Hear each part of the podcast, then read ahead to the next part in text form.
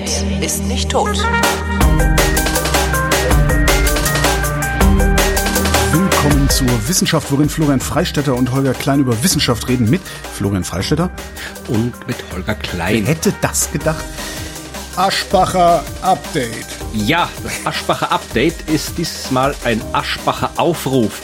Denn äh, wenig überraschend gibt es immer noch nichts abzudaten. Also es, es wird komplett ignoriert, äh, diese Affäre. Seitdem unsere Ministerin ihren Doktortitel wegen äh, kompletter Blödheit in der Ausführung äh, aberkannt bekommen hat und zurücktreten musste.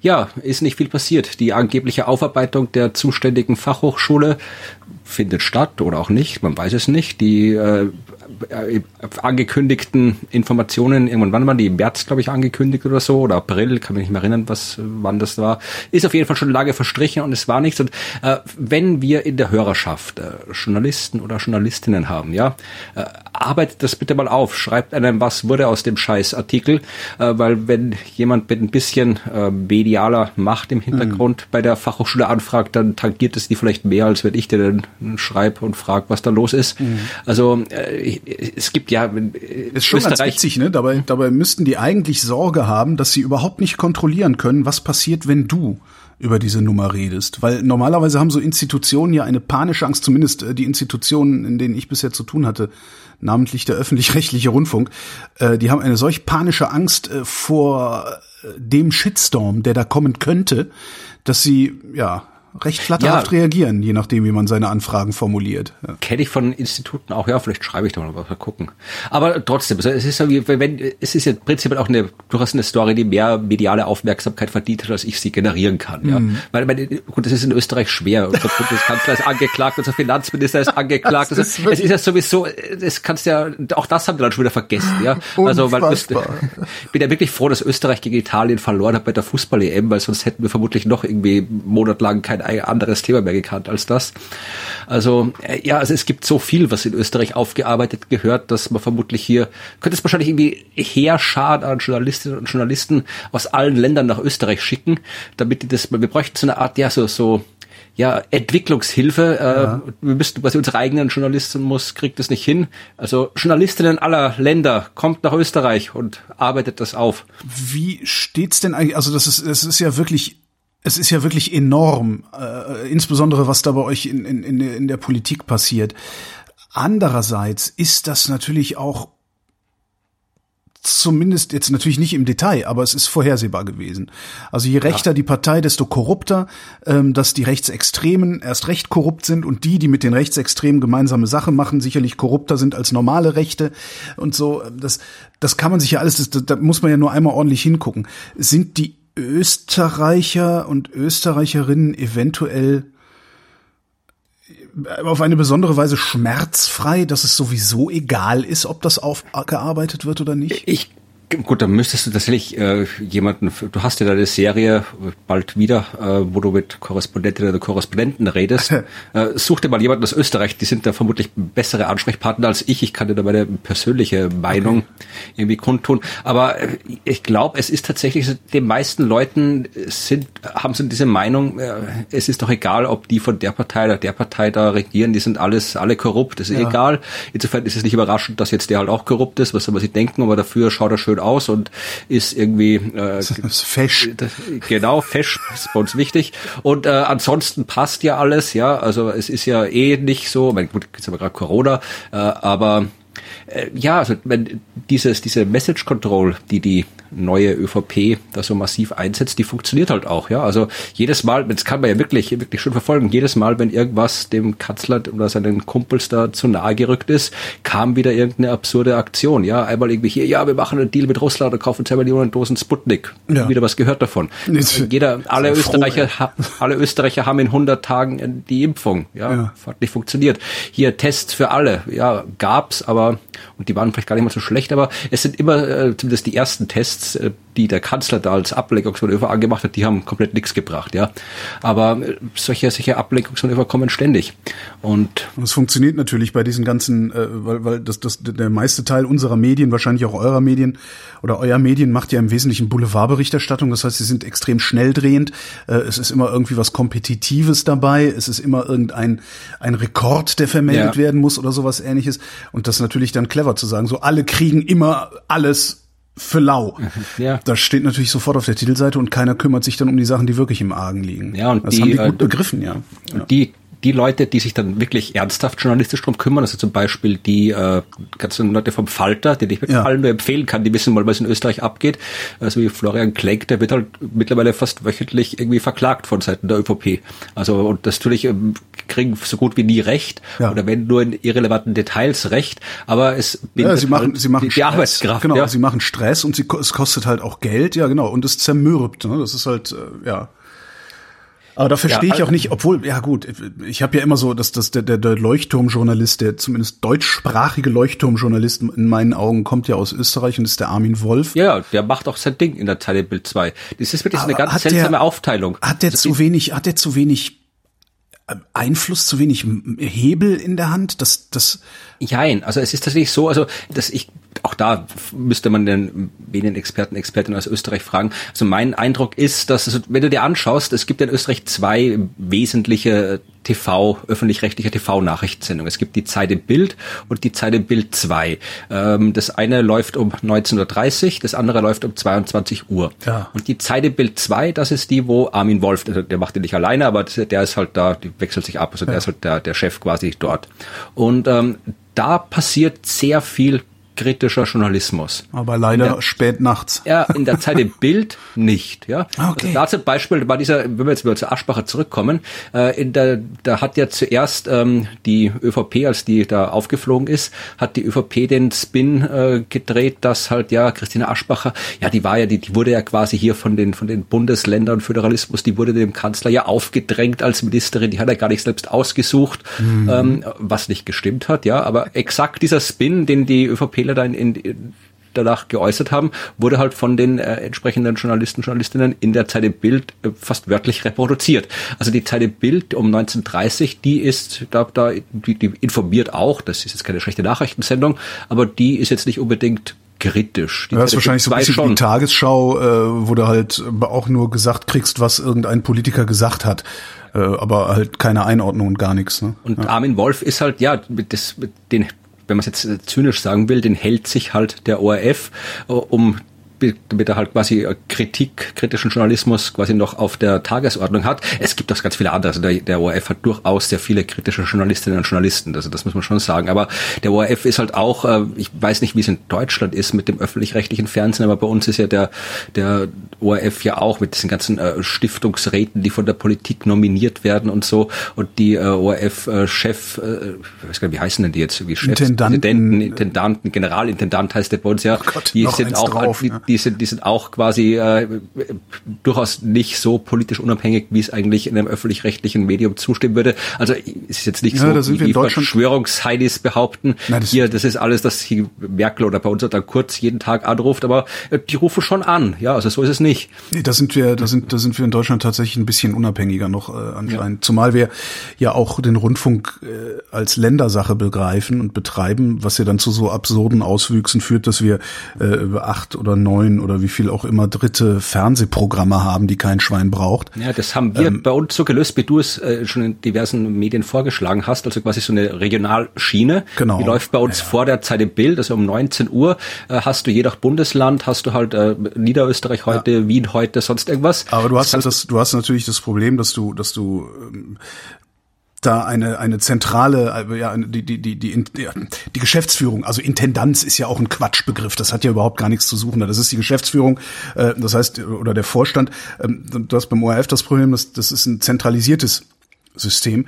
Und in der Bundesrepublik Deutschland hast du halt ein dezentrales System. Äh, und das erste Programm, also die ARD, sozusagen ist nur eine Gemeinschaftseinrichtungen, wenn man so will. Ja, das Problem, da, was ich sehe bei deinem Plan, also prinzipiell ist es ein guter Plan, das kann man so machen. Ich, ich will ja jetzt gar nicht meinen Plan präsentieren. Nee, nee, nee, nee, nee ich möchte was sagen, also wie, um, um nochmal kurz auf diese Sache mit den Medien und warum da nichts weitergeht in Sachen Aschbacher, bevor wir dann zu echter Wissenschaft übergehen. Also das, was du sagst, ist prinzipiell gut, wenn äh, das, das journalistische Fundament äh, und das öffentlich-rechtliche Fundament okay ist, dann kann man sowas machen. Ja, das Problem ist in Österreich, wenn du dir anschaust, was so in Niederösterreich heute oder in äh, Wien heute passiert, dann sind das in großen Teilen Belangsendungen der jeweiligen Landespolitiker und Politikerinnen. Ja, ja aber ja, also das, ist, das ist bei uns ja ähnlich. Das ist aber, wiederum ähnlich, weil, also meine Theorie ist ja, also oder Arbeitshypothese muss man ja sagen, dass es die dritten Fernsehprogramme in dieser Form nur gibt, damit äh, die, die drittklassigen Landespolitiker und Politikerinnen überhaupt noch mal zu Wort kommen irgendwo. Ja, aber du hast, im, wenn du, Programm siehst es halt nicht. wenn quasi das Regionalprogramm sich auf diese eine Sendung halbe Stunde am Tag beschränkt, ja, ja dann geht da halt nicht viel mehr, als dass du halt dann die politischen Druck irgendwie bedienst bedienen musst.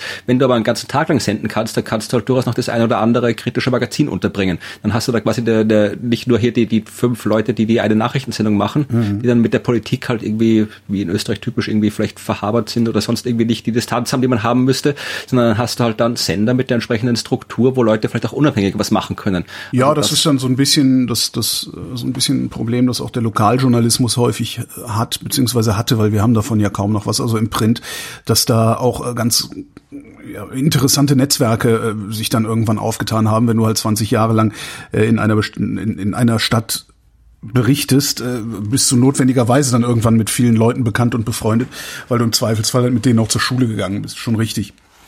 Das heißt, du Aber müsstest halt, du müsstest halt die, ähm, die Landes- oder die Landesrundfunkanstalten heißt es bei uns ja, die müsstest du halt, selbst wenn du sie schrumpfen würdest, müsstest du sie umso unabhängiger und schlagkräftiger halten. Ne? Ja, oder wir lösen das Problem. Das geht. Ja, weil das, letztendlich haben wir das ja schon. Wir haben ja im, im ersten Fernsehprogramm diese investigativen Magazine, wo es jetzt ja auch äh, das, das, das jüngste Gerücht sagt, dass sie da von, ich glaube, 95 auf 65 äh, Mal Ausstrahlung im Jahr reduzieren wollen. Ähm, aber wir haben diese investigativen Magazine und die, das erste Programm wird ja eigentlich, das ist ja gar kein Fernsehprogramm, sondern es ist ja eine Zulieferung durch die unterschiedlichen Landesrundfunkanstalten und letztendlich ein sehr, sehr teurer Abspielkanal. Ja. Das heißt, der Westdeutsche Rundfunk macht halt einen Monitor und das kann er ja weitermachen und ins erste Programm zuliefern. Dann hast du immer noch dein Investigativkram und kannst den vielleicht wenn du diese Sendung sinnvoll gestalten würdest, würdest du halt sagen, okay, wir machen hier unseren Investigativkram und einer von unseren drei Investigativberichten in den 45 Minuten oder wie viel die da haben, nee, haben sie auch nicht mehr. Aber einer von unseren drei Berichten ist halt über einen Skandal in unserem Bundesland das kann man ja durchaus so institutionalisieren, das kann man auch gut machen und so. Und, und man kann das auch unabhängig betreiben. Man kann sogar sagen, gut, der WDR berichtet immer über Bayern und Bayern immer über Nordrhein-Westfalen. Ja, das wäre jetzt gerade mein Vorschlag gewesen, wie wir diese Krise lösen. Also so wie so wie so wie äh, Reporter und äh, so wie Amnesty International das macht, wo ja auch keine die deutsche die deutschen Amnesty-Leute beobachten ja nicht Deutschland, sondern Deutschland wird aus dem Ausland beobachtet. Ja. Jetzt lass mir doch mal meine Witz machen, verdammt doch mal. Entschuldigung, ich wollte auch mal einen Monolog führen. nee, aber äh, wir können das Problem genauso lösen, ja. Ähm, wir schaffen einfach den ORF ab und äh, das wird von der Landessendeanstalt Deutschlands erledigt. Ja, also dort also macht das ZDF mit, das ist rechts genug. Genau, ja, also das wird dann, das ist, das gefällt dann den rechten Politikern in Österreich sowieso, wenn wir, wenn wir quasi hier das an Deutschland anschließen, unsere Medien. Oh, oh, dann, oh, warte, wo ist, das, wo ist das Piepen, wo ist das Piepgeräusch? dann wird das einfach miterledigt von Deutschland. Gut ist, das hat schon früher funktioniert. Aber ähm, wie gesagt, falls tatsächlich jemand zuhört, äh, der oder die journalistisch tätig ist, ich finde das immer noch eine gute Story, vielleicht möchte mal jemand machen. Und damit, äh, wir sind ja hier nicht... Was ist denn eigentlich mit hm? einer unserer liebsten Wissenschaftsquellen, dem Standard? Ähm? Ja, ja, da habe ich tatsächlich nichts drin gesehen. Also okay. da war das letzte Mal irgendwie diese Ankündigung, die Fachhochschule Wiener Neustadt macht was, aber seitdem habe ich da tatsächlich nichts mehr gefunden drinnen. Mhm. Also man weiß es nicht. Also ich habe auch, auch, auch im Falter nirgendwo, also in den ganzen wirklich, die sich eigentlich um die Krebs, es ist, geht ja, es ist vielleicht ist das wieder ein Vorteil von mir, aber es ist halt, ist halt nur Wissenschaft. Also da gibt's viel ja. andere Skandale, die vielleicht. Hast du mal den äh, Falter angeschrieben und angeboten, was für die zu machen darüber?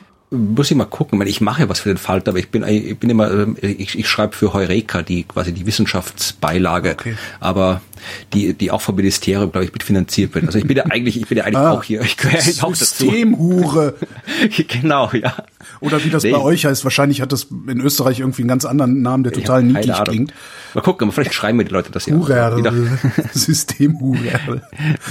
Ja. Aber wie gesagt, ich, ich überlege mir das mal. Ich habe jetzt ja nicht so, dass ich gerade zu wenig Arbeit hätte, aber vielleicht mache ich mal was. Aber vielleicht gibt es ja jemanden, der das wirklich übernehmen will. Und da wir ja nicht hier Frind Medienkritik sind, sondern genau. Frind Wissenschaft. Also Medien, ich ich bin, ich, hey, ich bin Medienwissenschaftler. Was, was willst du? Ja. Nur weil ich meine Masterarbeit gut. nicht geschrieben habe, nee, nee. ich werde hier wohl äh, ja.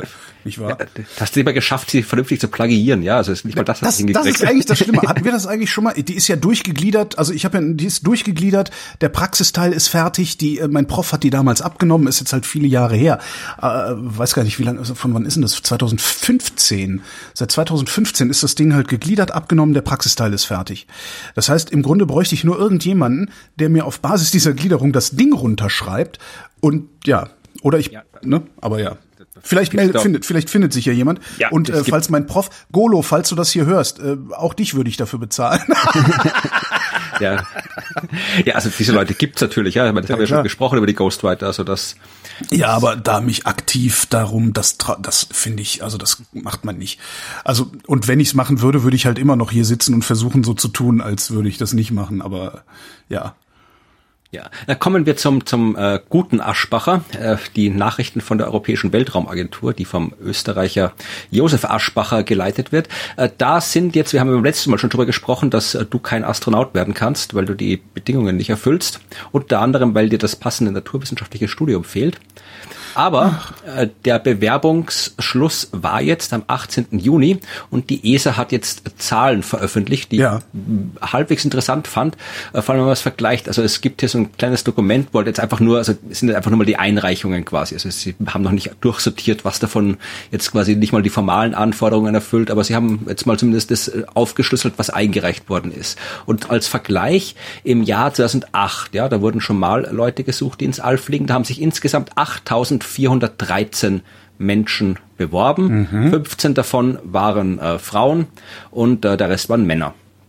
So, jetzt. Äh, das ist viel, oder? Ich meine, also gut, es leben ja. sehr viele Menschen auf der Erde, aber 8000. Ja, warte mal. Das war 2008. Jetzt ist das so. 21. Insgesamt 22.589. Das ist mehr, um ja, zu sein, das fast viermal so viel. Ja. bisschen mehr. Und jetzt hier gibt es auch mehr Statistik, ja, also auch nach äh, Ländern aufgeschlüsselt. Also wenn wir jetzt hier mal gucken, wo ist hier Deutschland? Äh, Deutschland hat insgesamt 3.700 haben sich aus Deutschland beworben. Mhm aus Österreich 4000, äh, nee, 4464, Entschuldigung. Mhm. Ähm, was haben wir noch hier? Schweiz 670. Was ist noch im Sendegebiet von Vrind? Ähm, Schweiz, Österreich, ich weiß, das, das, das ist Luxemburg, so eine Statistik, die ich 65, redet man auch noch Deutsch. Äh, Liechtenstein anscheinend niemand, die sind nicht in der Statistik Irgendwo drin. Irgendwo in Südostasien, aus Südostasien hatten wir auch schon mal Downloads. Also. Ja, nee, ich rede jetzt hier quasi von den, den Leuten, die sich, Ländern, die sich theoretisch beworben haben bei der ESA, da ist Südostasien nicht ganz so ESA-Mitglied. Ah. Also ja, also es haben sich aus allen Ländern äh, die die äh, tatsächlich äh, die absolute Anzahl höchste war Frankreich 7.137. Haben absolut am meisten. Zweitmeisten war dann schon Deutschland mit den 3700. Hm. Und wenn man sich's anschaut, äh, männlich-weiblich, äh, insgesamt äh, diesmal 24 Prozent äh, Frauen, 76 Prozent äh, männlich. Und Deutschland liegt ein bisschen über den Schnitt mit 28 Prozent Frauen.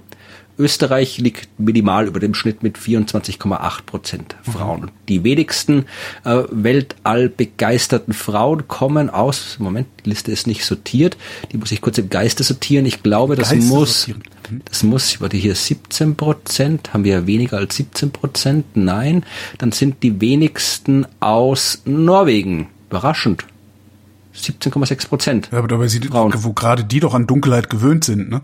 Naja, ich meine, weil die sind ja quasi Skandinavien ist ja immer so das Paradebeispiel für hier äh, Gleichberechtigung, Gleichstellung. Ach so. anscheinend. Ja, vielleicht, vielleicht, weil es da so gut funktioniert, wollen die ja, nicht weg. Kann ja sein, dass ja, die anderen Frauen sagen so, ey, ich muss von diesem Planeten runter, ich halte das ja, nicht oder mehr die, Oder es sind alles die, die, die Hardcore irgendwie Machos, die sagen, verdammt, die, kommen nicht mehr klar mit diesen ganzen Frauen bei uns im oder Land. So, genau. Ich will jetzt all. Nee, aber ja, ist, keine Ahnung, ob es da ob es da irgendwelche Gründe gibt dafür, aber das sind auf jeden Fall die Zahlen. Und wenn man sich dann nochmal anschaut, hier bezogen auf die Einwohneranzahl, dann äh, ist tatsächlich immer noch äh, Frankreich äh, die absolute, also die haben äh, mit der größten pro Millionen Einwohner äh, Leute, die sich angemeldet haben. Aber Weltraumnation Nummer eins. Aber dann folgt Luxemburg schon auf die Einwohnerschaft bezogen Aha. und Deutschland ist dann gar nicht mehr so weit vorne. Ja, also da ist Deutschland doch hinter Österreich. Also ich kann ja auch sagen, warum. Ja. Weil wir kein Tempolimit auf der Autobahn haben. Ja, das verstehe ich jetzt nicht, aber wegen Beschleunigungskräfte und äh, okay, du fährst nicht auf. Okay. aber, aber nicht du weißt, schlechten das weißt die alle die die Österreicher wollen deswegen jetzt alt, weil sie auf den unseren Autobahnen keine Beschleunigungskräfte äh, genau. zu spüren bekommen. So sieht's aus. Okay. Ja, das ist eine äh, Hypothese, ja, die ja. man haben vertreten kann. Eine meiner berühmten Arbeitshypothesen. Ja, also dann äh, äh, gibt's auch noch, äh, es gab auch noch hier die, das habe ich auch nicht gewusst, dass es das gibt, Paraastronauten. Mhm. Ja, also Astronaut with Disability heißt die Statistik, die äh, äh da bin ich tatsächlich, aber da habe ich mich nicht informiert. Also wenn jemand zuhört, der mehr darüber weiß, würde mich sehr interessieren. Das ist tatsächlich etwas, was ja äh, bis jetzt äh, komplett an meiner Wahrnehmung vorbeigegangen ist. Inklusive Raumfahrt. Ja, ich meine, es ist natürlich ja, es ist nicht überraschend, dass es sowas gibt und sowas soll es natürlich auch geben. So, so ja, aber ich habe gerade so ist. wahrscheinlich habe ich gerade ein völlig falsches Bild im Kopf. Aber wenn ich mir überlege, nee, also ich meine klar, wenn jemand im Rolli sitzt auf der Erde, bisschen Schwerelosigkeit hat er wahrscheinlich überhaupt keine Probleme großartig. Genau, also das, ne? wie gesagt, das, ja. das ist halt an mir und an dir ja, vermutlich, weil wir nicht betroffen sind, wie so ganz vielen Themen. Wenn du nicht betroffen bist, ja. dann kriegst du das nicht mit. Aber wenn jemand, ich, ich werde mich dann noch informieren, weil mich das interessiert, vielleicht mache ich da mal irgendwas dazu. Aber wenn jemand zuhört, äh, sagt uns Bescheid, wenn ihr da mehr Infos dazu habt. Und da sind auch also aus Deutschland hier 32 äh, haben sich beworben, Österreich zwei, insgesamt 257. Ja. Auch interessant. Ja, das waren die Zahlen. Also und äh, eine eine Person, die sich beworben hat, kennen wir auch persönlich, ah. nämlich äh, ja Ruth ist eine der Bewerberinnen.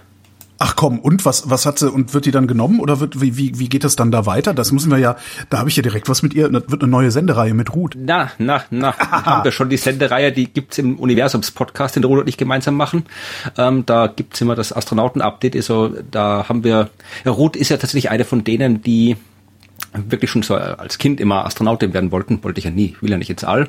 Und ähm, ich habe sie dann quasi live äh, im Podcast überredet, sich zu bewerben, damit wir das immer weiterverfolgen können. Ja, und Ach, jetzt geil. und äh, wir haben es sogar geschafft, ihr, ihr notorisches äh, Ruth ist, ja, Ruth ist ja Deadline unfähig. Ah, okay. Aber, aber äh, sie hat es einen Tag vor der Deadline abgegeben, also das ist noch nie vorgekommen. Also sie meint es anscheinend wirklich ernst. ja, stell dir mal vor, die würde dann auch noch in den Weltraum fliegen, das wäre ja, ich meine, das wäre, ich meine, es ist, ist, ist, ist nur ein Österreicher ins All geflogen bis jetzt und das war ein Mann. Ja, also, da also dieser, dieser Idiot, der vom Ballon ab da, da Nein, um Gottes Willen, das, okay. das war nicht der, das war Felix Baumgartner. Der Österreicher, der ins All geflogen ist, war Franz Viehböck vor 30 Jahren ja. auf die russische Raumstation Mir und der ist, der ist ein extrem netter Mensch, den kenne ich persönlich. Also der war kein Idiot. Äh, aber wie gesagt, das war halt nur einer, da geht noch was und äh, auch in Deutschland, also wenn Deutschland hat es auch noch nicht geschafft, eine Frau ins All zu schicken. Mhm. Also vielleicht wird, ich weiß gar nicht, wie es in der Schweiz ist, da hatten sie die erste deutschsprachige Frau wird sie wahrscheinlich nicht mehr werden können. Wahrscheinlich haben da andere Länder schon die Schweiz oder sowas jemanden hingeschickt, weiß ich gar nicht, aber ja, mal gucken. Also, ich meine, die, die Chancen sind natürlich gering, aber ich, ich habe ja gesagt, sie muss es bis in die Zentrifuge schaffen, sonst gilt's, also bis da alles andere ist nicht akzeptabel. Man muss es bis in die Zentrifuge schaffen. Sehr gut. Hier, wo du schon im Weltraum bist, ne? Betai ja. Geuze. Betai Geuze hat sich ja tierisch aufgeplustert die letzten Monate. Mhm. Ja. Und ähm, das lag ja im Wesentlichen daran, dass Beta Golze sich spontan verdunkelt hat, wo dann alle dachten, ah, jetzt explodiert, Feuerwerk, yay! Stellt sich raus, äh, war nur Staub. Und zwar hat die, die ESO, also die Europäische Südsternwarte, mit ihrem Very Large Telescope, die gucken da seit mehreren Jahren äh, auf Beta Golze und die haben festgestellt, dass da einfach nur eine Staubwolke vorbeigezogen ist.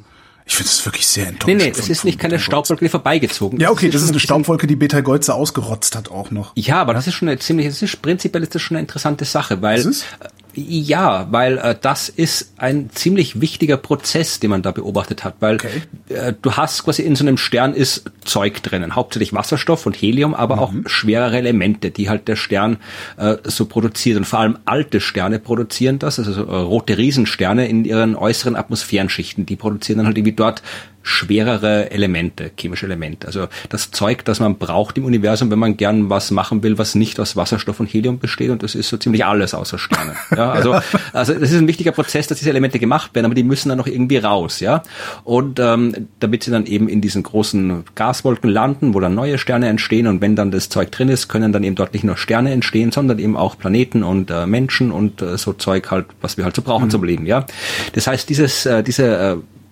Elemententstehung ist wichtig und äh, die hat man jetzt bei Peter Geuze hat man das Ganze so rekonstruiert. Ja, du hast äh, Material, äh, das aufsteigt. Ja, heißes äh, Zeug aus dem Sterneninneren steigt auf bis an die Oberfläche. Und wenn dann die Bedingungen gerade richtig sind durch die Magnetfelder und was da sonst noch so alles abgeht an elektromagnetischem Chaos in so einem Stern und Hydrodynamik, dann äh, kann das ziemlich schnell abkühlen, wenn es an der Oberfläche angelangt ist und dann kondensiert, ja. Und dann entsteht dieser Staub quasi mhm. erst, ja. Äh, dann äh, ist es nicht mehr irgendwie so Plasma-Gas, sondern dann entstehen wirklich so, so, so halt Moleküle und so weiter, Staubteilchen halt. Und die können dann von der Aktivität des Sterns ins All hinaus gepustet werden. Ja, das heißt, äh, man hat da gesehen, wie zuerst nicht tatsächlich einfach Staub beim Stern und der ist halt weggeflogen, sondern der Staub ist tatsächlich erst entstanden an der Oberfläche des Sterns ja. und dann durch die Sternaktivität hinaus ins All geflogen. Das heißt, der Stern hat eben, du sagtest, eine Staubwolke Wolke ausgerotzt. Und die war dann halt ein Stückchen zwischen, Zeit lang zwischen uns und äh, dem Licht des Sterns, weswegen er sich verdunkelt hat. Und dann hat sich der Staub weiter ausgebreitet. Und ja, und, und fliegt jetzt halt so durch die Gegend und wird irgendwann mal irgendwo in einer anderen Gaswolke landen. Und dann äh, gibt es da wieder ein bisschen mehr, woraus man Dinge wie Planeten oder halt äh, Lebewesen machen kann. Also wir haben quasi zugeschaut, wenn man es jetzt poetisch ausdrücken will. Wir haben zugesehen, wie Beta Geuze Sternenstaub produziert hat, den Sternenstaub, aus dem wir alle bestehen. Na, eigentlich war es ja nur Niesen. Und wo wir gerade dabei sind, amerikanische WissenschaftlerInnen haben festgestellt, warum wir niesen.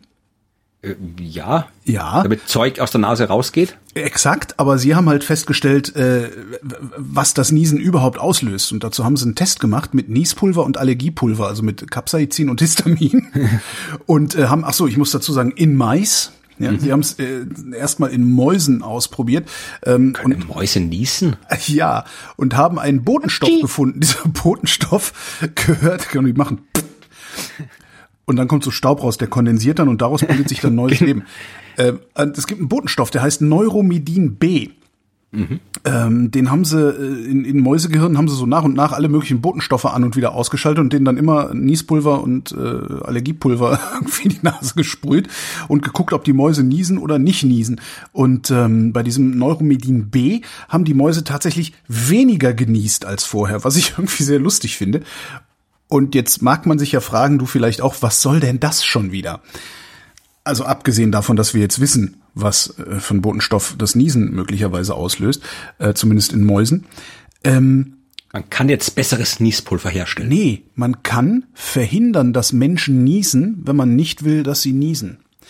Ja, du hast halt, also normalerweise willst du ja niesen, weil du irgendeinen Dreck äh, in, in deinen Atemwegen hast und der soll so schnell wie möglich rausgeschleudert werden. Aber wenn du jetzt zum Beispiel Leute hast, die irgendeine Viruserkrankung haben oder sowas und selber krank flach liegen oder so, niesen die natürlich die Umgebung voll und sorgen dafür, dass sich die Krankheit weiter ausbreitet. Und was du, Stimmt, ja, was du halt machen kannst, ja. wenn du das Niesen und nicht ganz blockieren, ich weiß gar nicht, vielleicht ist das dann eher ungesund, aber wenn du das Niesen immerhin reduzieren kannst, dass, also wenn jemand krank ist oder wenn du selber krank bist, du Nasenspray zum Beispiel hast, das verhindert, dass du überhaupt in die S-Bahn niest, kann es halt schon mal sein, dass äh, du Krankheitsausbreitungen äh, ein bisschen besser in den Griff kriegst. Das finde ich einen spannenden Effekt. Ja. Werden sie alle zwangsnies sediert. Genau. Die, Pathologisches Niesen. Genau. Genau. Nies-Demos, wo alle. Genau. Ich lasse mir das Niesen nicht verbieten. Ja, kommen alle, treffen wir uns auf, auf, dem, auf dem, hier vor dem Bundestag Nies, und genießen genau. alle parallel. Niesfreiheit. Niesbrauchsrecht. Ja, ja ähm, das interessante Sache. Ich habe doch wieder nicht gedacht, dass man sowas. Verniesen ist ja tatsächlich was, wenn man das mal halt, muss, dann muss halt, man. Genau, das ja. ist halt so wie Gähnen. Das ist halt da und ja, genau. Also, dass man das tatsächlich so ein Reflex dann auch verhindern kann, interessant. Ja, äh, UFOs, Holger, hast ja. du in deiner letzten äh, Radiowoche natürlich auch über UFOs berichtet, oder? Nee, haben wir nicht. Ähm, nicht? Da hätte ich mich dann auch, mich. da hätte ich mich dann auch gewehrt, weil das ist ja ein bisschen albern, was da jetzt gerade passiert, ne? Ja, fand ich also, auch. Also, jetzt komplette Titelgeschichte im Spiegel über UFOs, ja. also wo ich echt dachte, naja. Ja, ich glaube, ich habe zwei Radiosender ein bisschen unglücklich gemacht, weil die habe ich zu Interviews angefragt. Und äh, hast du es so gemacht, wie du es normalerweise mit mir machst, wenn du mir Umuamua auseinander So ungefähr.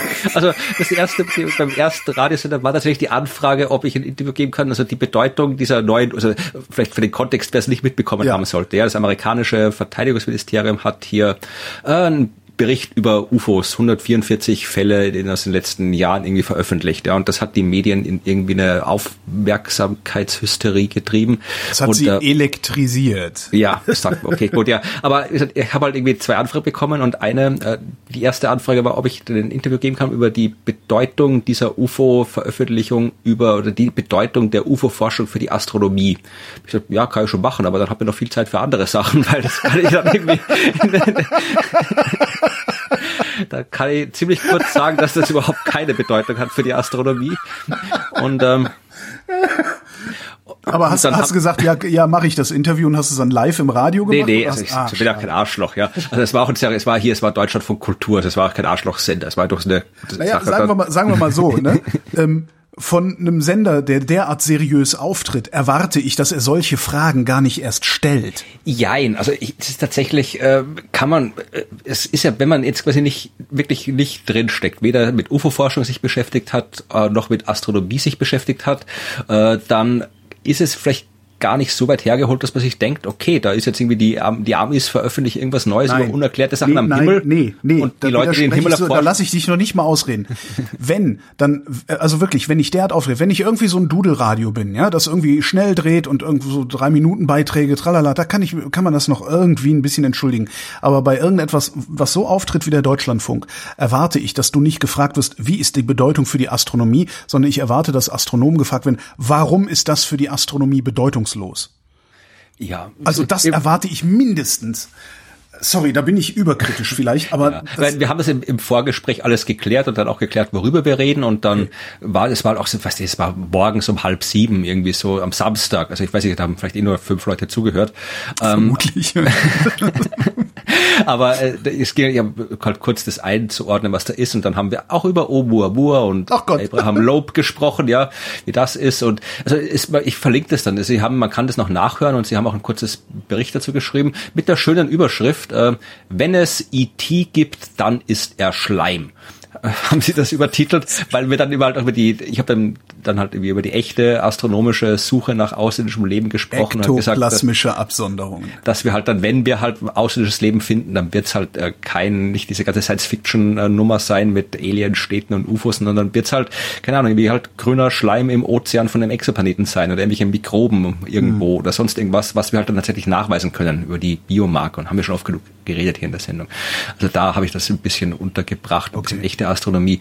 Und äh, ich habe auch gesagt, dass ich es gut finde, dass sie jetzt hier. Dann ziehe ich ziehe jetzt ein wenig von meinem meinem Rant zurück. Ja, also ich habe auch gesagt, dass ich es gut finde, dass sie dass sie jetzt immer von UAPs sprechen und nicht mehr von UFOs, ja. weil äh, wie gesagt, also UFO ist ja weit abgesehen davon, dass die Leute sowieso mit UFO mittlerweile fast ausschließlich ausländisches Raumschiff identifizieren und nicht das, was es eigentlich ist, ein unbekanntes fliegendes Objekt, äh, ist ja von diesen ganzen Zeug, was da unter UFOs läuft, da, da ist das ja wenigste klar, davon, das wenigste davon fliegt. Ne? es, es, es, ist nicht mal klar, ob das Zeug fliegt oder ein Objekt ist. Das kann ja auch irgendwie ein Kamerafehler oder sonst irgendwas sein. Ja, also ist Unidentified Aerial Phenomena noch ein bisschen genauer. Ja, also das, das, das. Aber tatsächlich, ich habe dann auch in dem Interview gesagt, also die Wissenschaft kann da kaum was seriös dazu sagen. Also man kann solche Daten natürlich im Rahmen des Möglichen seriös untersuchen, ähm, aber meist sind die Daten ja gerade, wenn sie von Geheimdiensten kommen und so weiter aber die geben ja nicht äh, ihre Sachen her, weil die, die sind ja nicht an Ausländischen interessiert, die wollen halt wissen, schickt China irgendwelche Drohnen durch die Gegend, ja?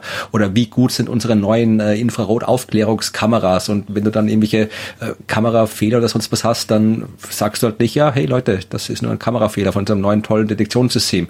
Oder sag doch nicht hier, wir haben ja zehn äh, China-Drohnen identifiziert, weil das will man auch nicht unbedingt bekannt geben. Ja, also, also äh, insofern sind die Daten zwar da, aber sie sind nicht zwingend, sie sind nicht zwingend vollständig. Also insofern kann die Wissenschaft halt da, selbst wenn sie das untersucht, nicht unbedingt jetzt dann was Seriöses aussagen. Und das macht halt dann viele Menschen böse, ja, weil die viele Menschen hätten halt gern, dass das Raumschiffe sind oder sonst irgendwas. Und tatsächlich habe ich dann sofort irgendwie zwei, drei äh, böse E-Mails bekommen. Also es haben dann doch Ernsthaft? Leute gehört anscheinend. Ja gut, die, die drei. ähm, aber äh, obwohl die haben es vielleicht auch hinterher im Podcast gehört, kann auch sein. Ja, möglich, ja. Ähm, dieser, dieser Avi Lob. Ja. Meinst du, der geht den Weg von Linus Pauling und solchen Leuten? Mal gucken. Ich weiß nicht. Ich, ich glaube tatsächlich, der Muss man auch dazu sagen, Linus Pauling, äh, Nobelpreisträger, ich glaube, Physik oder Chemie, hat dann irgendwann die Kurve nicht mehr gekriegt und hat angefangen, sich einzubilden, dass man durch absurd hohe Vitamin C-Gaben Krebs heilen könnte. Witzigerweise ist er dann, glaube ich, auch an Krebs gestorben oder so. Ja, es ist, es kommt davon, es, es gibt einige, einige Nobelpreisträger, die, die dann irgendwie ausgetickt sind. Also was ganz interessant ist, ne, was möglicherweise äh, müsste man auch mal gucken, ob das nicht vielleicht sogar im Zusammenhang mit dieser Preisverleihung steht. Ja, dass sie dann auf einmal von ihrer eigenen Unfehlbarkeit überzeugt sind. Ja, sowas, ich, ich ne? verlinke noch, wenn ich es finde, verlinke ich noch einen Artikel in den Show Notes. Ich habe den mal für den Standard geschrieben. Ah, ja, cool. Ich glaube, ich habe, ich weiß nicht mehr genau, ob ich da einen Psychologen befragt habe dazu oder nicht. Muss ich mal gucken. Aber ich glaube, ich soll, es ist natürlich schon, du bist Nobelpreisträger und du bist dann halt zumindest kurzfristig halt das Genie der Stunde, ja. Und du wirst dann halt bei du bist dann halt immer der Nobelpreisträger ja, ja. und wirst dann halt gerne immer auch zu allen Sachen befragt, auch zu denen, wo du eigentlich gar keine Ahnung hast, weil den Nobelpreis ja. hast du für eine sehr konkrete Sache bekommen. Vor und, 30 äh, Jahren. und äh, wenn du das, quasi, wenn du dann dir selbst nicht kritisch genug gegenüberstehen kannst, dann kann es vielleicht sein, dass du denkst, okay, es fragen mich so viele Leute zu allen möglichen Sachen, vielleicht bin ich ja weiß ich auch zu allem was. Ja, also ja. Du, dass du dann irgendwie, ja, dir dann, dir dann selbst glaubst, dass du besser Bescheid weißt über andere Sachen. Das Und, ist ja ein ähm, Effekt, den kannst du, den, den, da brauchst du ja noch nicht mehr in die Wissenschaft zu gucken, sondern das, das, das siehst du ja. Schauspieler, beste Beispiel. Ja, die, du hast halt immer wieder sitzen Schauspieler in irgendwelchen Talkshows, die glauben, eine besondere Expertise zu haben, weil sie eine bestimmte Rolle in einem bestimmten Film gespielt haben oder in einer bestimmten Serie. Das ist äh, passiert immer wieder. Ja, ja aber ich glaube bei Abraham Lob, ich, meine, ich kenne ihn weder persönlich noch äh, habe ich sonst viel Ahnung von ihm als Person, aber zumindest mein Eindruck von seiner Arbeit ist jetzt nicht so extrem negativ. Also ich glaube, dass halt einfach wirklich ein zu den Menschen gehört, der wirklich fasziniert sind von der Möglichkeit intelligenten außerirdischen Lebens, was ja nicht verwerflich ist. Das sind ja viele. Das mhm, kann man durchaus ja. auch wissenschaftlich seriös untersuchen, das Ganze. Das, da spricht nichts dagegen. Und äh, wenn er diese ganze Oumuamua-Geschichte und so weiter sagt, er sagt, man kann es nicht ausschließen. Und damit hat er recht. Aber es ist, die andere Erklärungen sind, haben wir, glaube ich, auch im Podcast schon drüber gesprochen, über die Exo-Pluto-Eisberg-Geschichte und so weiter. Wenn nicht, verlinke ich das auch nochmal, diese andere Erklärung. Aber ähm, die, die es gibt eine Erklärung, warum Oumuamua, dieser interstellare Asteroid, sich so seltsam verhalten hat. Ja, äh, das kann man erklären und zwar durch Phänomene, die alle, die keine speziellen Voraussetzungen brauchen. Ja. Also man kann es durch eine Kette von Phänomenen erklären, die wir alle schon äh, so beobachtet haben. Ja, also es ist. Das finde ich halt immer so ein bisschen und das ich, ich habe da so ein bisschen Probleme mit der intellektuellen Redlichkeit bei ähm, wir können es nicht ausschließen ja. Formulierungen, insbesondere bei wir können es nicht ausschließen Formulierungen, die sich auf etwas beziehen, was sich überhaupt nicht unabhängig überprüfen lässt. Das, ja. ist, das, das fängt ja schon bei der Politikberichterstattung an. Ja? Äh, du kannst auch nicht ausschließen, also ich kann nicht ausschließen, dass ich äh, zur nächsten Bundestagswahl ähm, als Kanzlerkandidat der FDP antrete. Ausschließen kann ich das nicht. Aber es ist halt so absurd, dass ja, das, das, also ich finde es halt unredlich, da überhaupt drüber nachzudenken, ehrlich gesagt.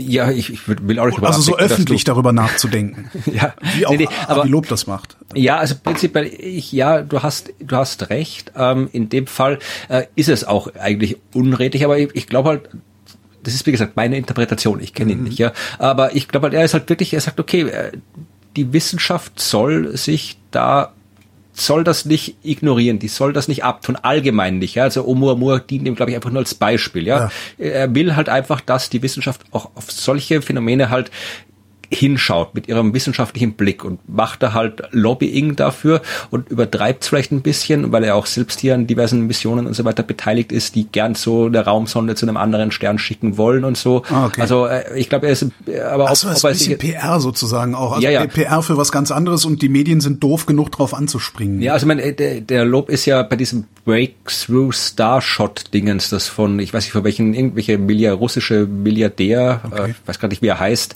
ähm, der das finanziert. Da irgendwie Stephen Hawking war auch dabei und die wollen halt, äh, die wollen halt eine Raumsonde zu Alpha Centauri schicken, ja, also so auch so ein Sonnensegel-Dingens. Mhm. Und im Wesentlichen ist das genau das, ja. Also wir, äh, Avi Loeb, der da auch dabei ist, dieses Starshot-Dingens möchte halt ein äh, Sonnensegel-Raumschiff zu einem anderen Stern schicken. Und Lobs These ist halt, Oumuamua war ein Sonnensegel-Raumschiff von einem anderen Stern.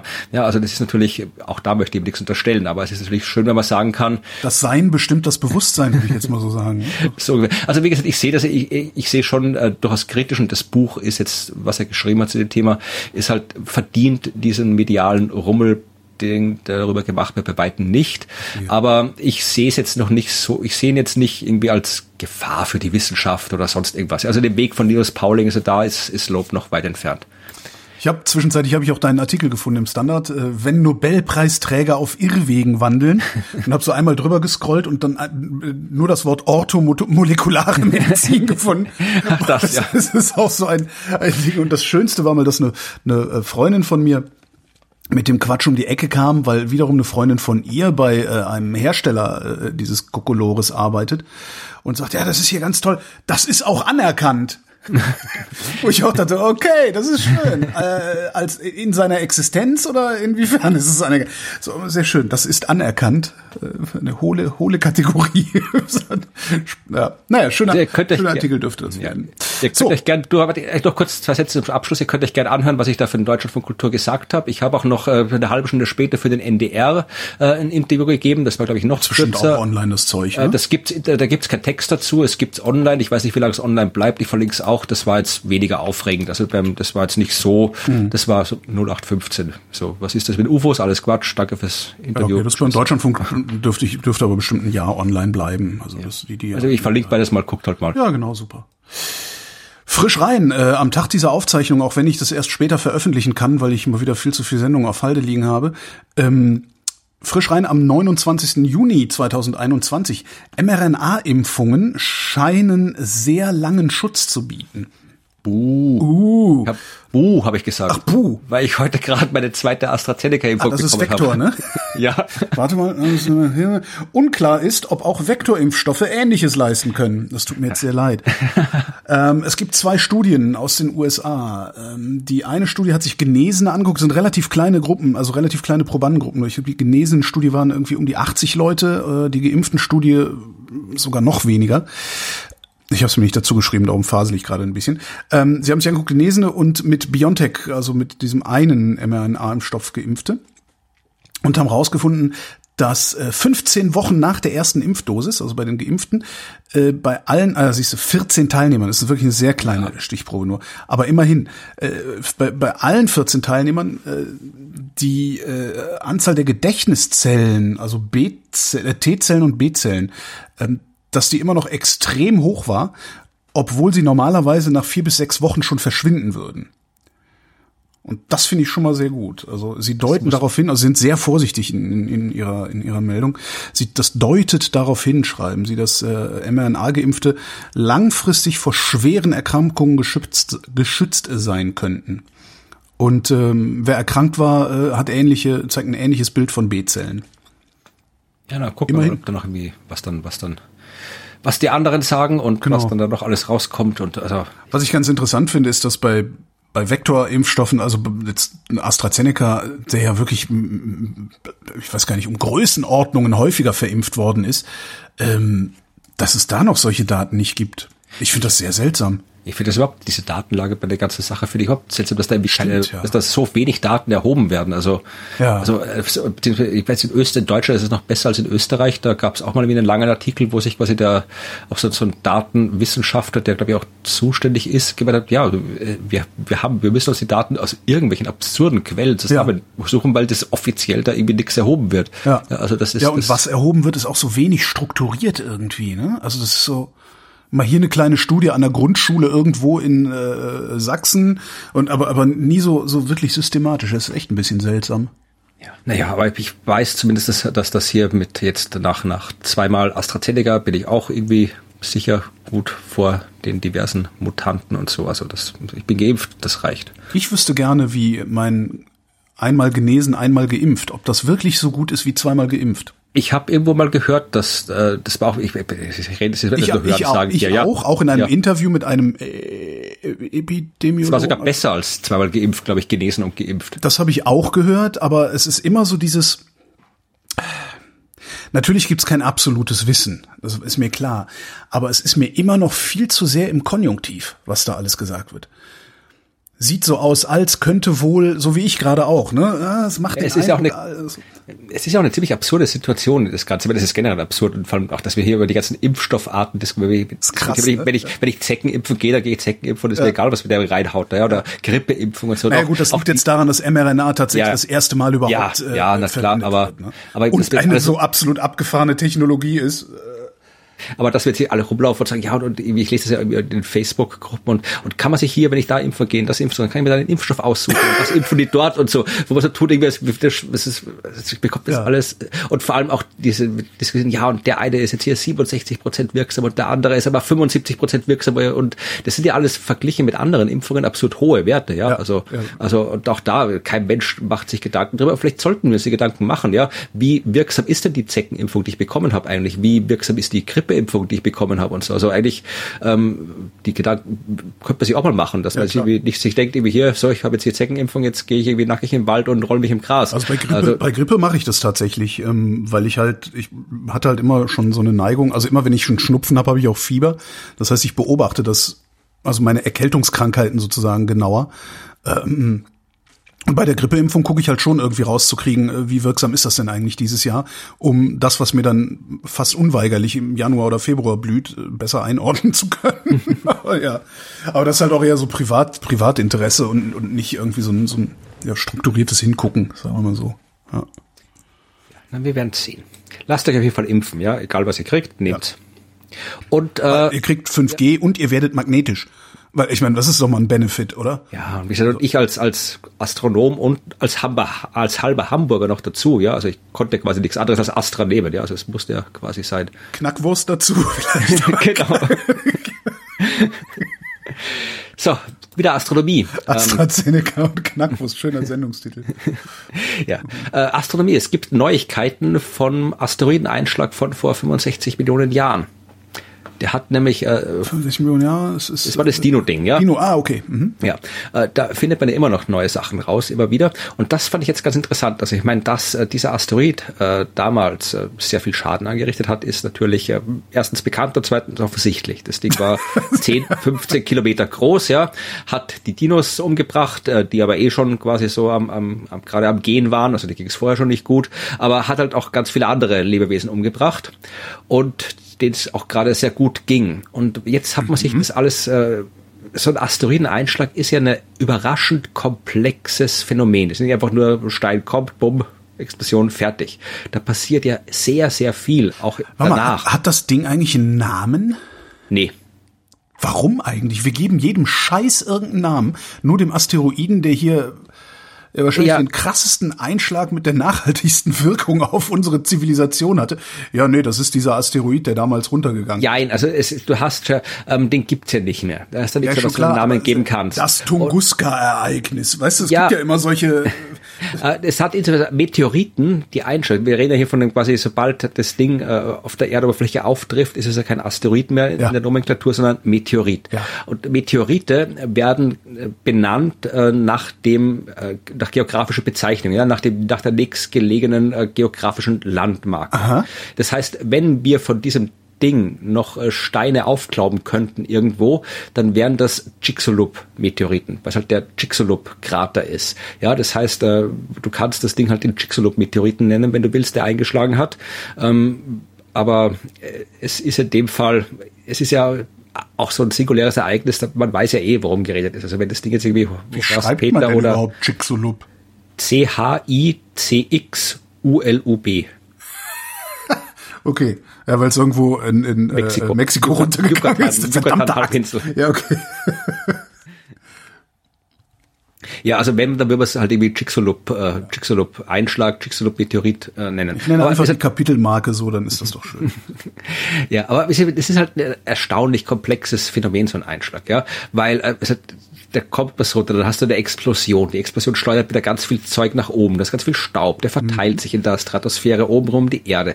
Zeug fällt weit entfernt wieder runter. Es gibt dann anderswo sekundäre Einschläge. Es gibt Waldbrände. Die Atmosphäre ist enorm aufgeheizt. Ja, der Staub macht's dunkel. Moment, sekundäre Einschläge Einschläge, das heißt, da werden einzelne Stücke wieder so weit rausgeschleudert, dass sie genug Beschleunigung aufnehmen können, um nochmal ein Einschlag zu sein? Ja, also die fliegen jetzt nicht, vielleicht nicht ins All hinaus und wieder runter, aber es reicht auch schon, wenn da irgendwie so ein, was weiß ich, 100 Meter großer Brocken aus fünf Kilometer höher runterfällt. Das ist ja auch nicht unbedingt. Boom, ja. ja, ja. Also sowas gibt's halt auch. Und wie gesagt, es gibt das äh, globale Waldbrände, du hast globale Dunkelheit, sauren Regen in dem Fall noch, wenn das Gestein irgendwie äh, schwefelhaltig ist, weil das Zeug wird ja alles pulverisiert und landet in der Atmosphäre. Und dann im Nachgang äh, hängt sie dann, dann wird's quasi, wird's dann quasi von der Astronomie, wird's dann chemisch, biologisch, wenn es darum geht, ja, also wie, wie haben denn, wie kommen denn die ganzen Lebewesen klar mit dem? Ja, also die, die die Photosynthese machen, nicht so gut, weil es sehr dunkel wird.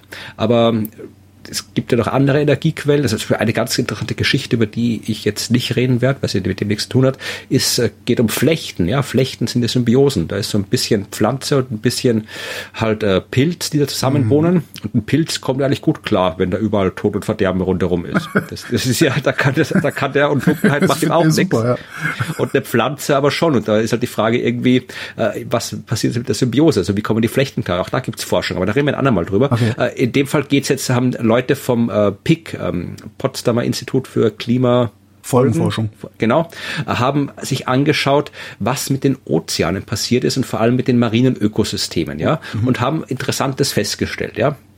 Denn, also zuerst mal, wie gesagt, es wird, äh, gab, äh, es gab Tsunamis überall, es gab äh, weltweite Feuer, der Himmel wurde dunkel, weil halt ganz viel, du hast erstmal ganz viel Rauch von den, äh, von den Bränden gehabt, du hast ganz viel Schwefel in der Atmosphäre gehabt, du ganz viel Staub, das heißt, es ist dunkel, es ist kalt geworden. Ja, also Durchschnittstemperatur, geht man davon aus, kann durchaus unter 0 Grad Celsius gelegen. Durchschnitt, okay. Ja, mhm. aber es muss ja dem Meer jetzt prinzipiell noch nichts ausmachen, weil äh, Meer ist es ja jetzt das gibt's ja auch noch, wenn es kalt ist draußen. Äh, die haben jetzt aber das sich ganz genauer angeschaut, haben das wirklich alles modelliert, weil das können die ja recht gut, die Klimaforscherinnen und Forscher, und äh, haben festgestellt, dass ähm, jetzt erstmal die äh, Ozeanzirkulationen sich geändert haben, ja, weil eben ein Großteil vom Sonnenlicht blockiert worden ist. Das heißt, das Oberflächenwasser ist abgekühlt. Ja, abgekühltes kaltes Wasser wird dichter und schwerer und sinkt nach unten. Ja, das heißt, das Oberflächenwasser geht nach unten äh, und dann kommt aber als Ausgleich wärmeres äh, Wasser aus den tieferen Schichten nach oben mhm. und dieses wärmere Wasser ist auch nährstoffreicher. Ja. Gleichzeitig hast du in den Ozeanen, also von oben in die Oberflächenschichten eingetragen, äh, andere Nährstoffe, Eisen zum Beispiel, ja, weil in so einem Asteroid, Meteorit jede Menge Eisen drin ist. Mhm. Ähm, jetzt hast du also warmes, nährstoffreiches Wasser von unten an die Oberfläche und aus der Atmosphäre kommen noch zusätzliche Nährstoffe in den Ozean und was passiert dann? Äh, Algenbildung. Algenbildung. Ja, die haben tatsächlich gesagt, also sie haben, sie haben, äh, sie in ihren Simulationen haben sie eine massive Algenblüte gesehen. Ja, also zuerst natürlich äh, ist die, ist, ist auch die, die Algen, sind die Algen genauso zurückgegangen, weil halt dunkel und kalt, aber sobald wieder ein bisschen Licht durchgekommen ist, ja, äh, haben sie einen Maximalwert bei der Algenblüte gesehen die tatsächlich, also diese Spitze, hat sie gesagt, hat nur ein paar Jahre angehalten. Die erhöhte Produktivität der Algen, die blieb aber für Jahrzehnte bis Jahrhunderte bestehen und war erst 500 Jahre später wieder auf dem normalen Niveau. Und das äh, hat Auswirkungen, weil solche Algen ja auch durchaus giftige Substanzen produzieren. Ja, aber sie produzieren auch Sauerstoff, ne? Also ist auch das auch, aber halt auch ja, ja, aber es gibt ja Algen, es gibt ja viele verschiedene Arten von Algen und ich ah. weiß jetzt nicht, welche die sich jetzt da irgendwie hier angeschaut haben. Also es gibt durchaus auch Algen, die durchaus, also Mikroalgen, die, die unangenehm sind, ja, und Gift äh, freisetzen können. Und die haben gesagt, wenn du halt wirklich jetzt massive Algen hast, ja, äh, dann hast du auch enorm viel giftige Substanzen, was dann wieder das marine Ökosystem äh, beeinflusst, ja. Das heißt, du hast eben nicht nur das Leben am Land, das äh, durch den Asteroideneinschlag beeinflusst wird, sondern dann quasi über fünf Ecken auch nochmal äh, ein paar Jahrhunderte lang enorm viel Gift im Ozean mhm. und enorm viel Algen, die dir das äh, Ökosystem ein bisschen durcheinander bringen. Ja, und das ist halt nur ein Aspekt ja, von dem Ganzen. Und äh, es gibt doch hundert andere Geschichten über so einen Asteroideneinschlag. Also das ist ein extrem komplexes Ereignis. Das fand ich wieder schön, dass das jetzt hier in Potsdam mal dieser Aspekt rausgegriffen wurde, den ich selbst noch nicht kannte. Wo wir eben bei Impfstoff waren, ähm, es gibt aus der Slowakei eine Meldung über einen Alzheimer-Impfstoff. Okay. Ähm, und zwar gibt es, äh, es gibt so verschiedene Alzheimer-Ursachen. Man kennt das so mit diesen Plaques im Gehirn und sowas. Ähm, dann gibt es auch noch Tauproteine und zwar falsch äh, oder schlecht gefaltete Tauproteine. Das sind so Fadenproteine, die äh, ja dann auch irgendwie im Gehirn so vor sich hin klumpen. Ähm, und was sie ausprobiert haben, ist ein Peptidimpfstoff gegen genau diese fehlgefalteten Proteine äh, zu verabreichen. Ähm, das hat in Ratten schon mal sehr gut gewirkt. Äh, dann gab es eine Phase 2 Studie mit äh, fast 200 Patienten mit mildem Alzheimer. Ähm, zwei Drittel haben äh, dieses, diesen Impfstoff gekriegt, äh, ein Drittel hat ein Placebo gekriegt. Und jetzt kommt's. 98,3 Prozent der geimpften Testpersonen haben große Mengen Antikörper gebildet gegen genau dieses falsch gefaltete Protein. Und das Ganze ohne ernstere Nebenwirkungen, wie sie schreiben. Okay. Das ist ganz geil, ne? Das Problem ist, es funktioniert tatsächlich nur bei Alzheimer-PatientInnen, die dieses ähm, Tauprotein-Problem haben. Und auch nur, wenn sie es haben. Das heißt, äh, du kannst jetzt nicht hingehen und sagen, ich spritz mir das jetzt und dann habe ich Antikörper dagegen, so dass ich nie diese Form von Alzheimer bekomme, sondern du musst es schon haben. Also anscheinend ist es als, als Vorsorgeimpfung nicht wirklich geeignet. Sie sind gerade dabei, eine Studie, äh, eine, eine, Phase 3 Studie aufzusetzen. Vielleicht gibt's da dann ein bisschen andere Nachrichten, vielleicht noch ein bisschen bessere Nachrichten, so man sagen kann, okay, immerhin für gegen eine Alzheimer-Variante kann man sich vielleicht in, in einer solchen Weise impfen lassen, dass man ja, dagegen gefeit ist. Das fände ich irgendwie ganz geil. Ja, also, wenn alles, was, was diese, dieses, diese wirklich fiese Sache, das ist ja Alzheimer, kein Mensch will irgendeine Krankheit haben, aber wenn ich mir Alzheimer denke, ist richtig ja. dass ich dann irgendwie, keine Ahnung, ich möchte gern, ich meine, erst, ich möchte gern alt werden, aber wenn ich dann alt werde, ich möchte mich, ich möchte halt gern noch, ja, ja. mein Gehirn benutzen können und äh, das ist, also das ist ja, also alles, was, was da gemacht wird, dass das irgendwie die, nicht mehr dieses Damoklesschwert ist, das über dem Alter hängt. Ja. Ja, wo man dann ja anscheinend auch wirklich mitbekommt, wie man den Verstand verliert. Ne? Ja. Das stelle ich mir so grauenhaft vor dabei. Also wenn es jetzt einfach irgendwie so ist, so pff, morgen kriege ich nichts mehr mit. Ja, gut, okay, aber mit. wenn du dann so kurze Momente geistiger Klarheit nochmal hast, ähm, ich stelle mir das wirklich furchtbar vor. Ja. Ja, dann hoffen wir, dass da was, was, was passiert. Ja. Ja, äh, noch eine äh, Geschichte, noch eine Episode aus der Geschichte. Die Wissenschaft stellt Zusammenhänge fest, von denen man nicht dachte, dass sie existieren. Ähm, noch was Komplexes. Nicht nur Asteroideneinschläge sind komplex, auch der Klimawandel ist komplex, wie wir ja schon mehr als nur einmal äh, festgestellt haben. Der Klimawandel lässt die Stratosphäre schrumpfen. Ja, habe ich auch das, gelesen. Ja. Das ist noch nicht mal die ganze Geschichte. Ja, okay. Die Geschichte an sich. Die Stratosphäre ist das, wo du vorhin meintest, dass der österreichische äh, Nicht-Astronaut, sondern der österreichische seltsame, komische, ja. ich weiß nicht, wie man ihn am besten bezeichnet, äh, Idiot? Äh, äh, Keine Extremsportler, Ahnung. rechtsextremer Extremsportler, Rechtsextremsportler. So jetzt. Das ist ein guter Begriff, ja. Ähm, ja, wo der rausgehüpft ist. Ähm, aber es ist also die Stratosphäre ist natürlich äh, hat noch mehr Aufgaben als das Österreicher dort äh, von oben nach unten fallen können. Ähm, die äh, Stratosphäre ist äh, unter anderem die Schicht, wo die äh, wo die Ozonschicht ist in unserer äh, Atmosphäre. Die ist ja auch durchaus praktisch, ja, weil die verhindert, dass die UV-Strahlung der Sonne äh, nach unten kommt. Mhm. So, äh, die äh, Stratosphäre liegt äh, über, es liegt so, was ist das, so, so 30 Kilometer bis 100 Kilometer, glaube ich. Ich habe mir die Zahl aufgeschrieben, wenig. aber ich finde den, mhm. den Zettel nicht mehr. 15 ähm, bis 50. Ja, okay, gut, ja, größenordnungsmäßig hat's gepasst. Ähm, Stimmt. ja, gut, das wandert immer so ein bisschen. Das, äh, ja, das oszilliert, tut, äh, Stratosphärenoszillation, kennen Sie doch, kennen Sie doch. Ja, das, das tut, tut's ja tatsächlich, ja. Das ist auch nicht Moment. unrelevant für die.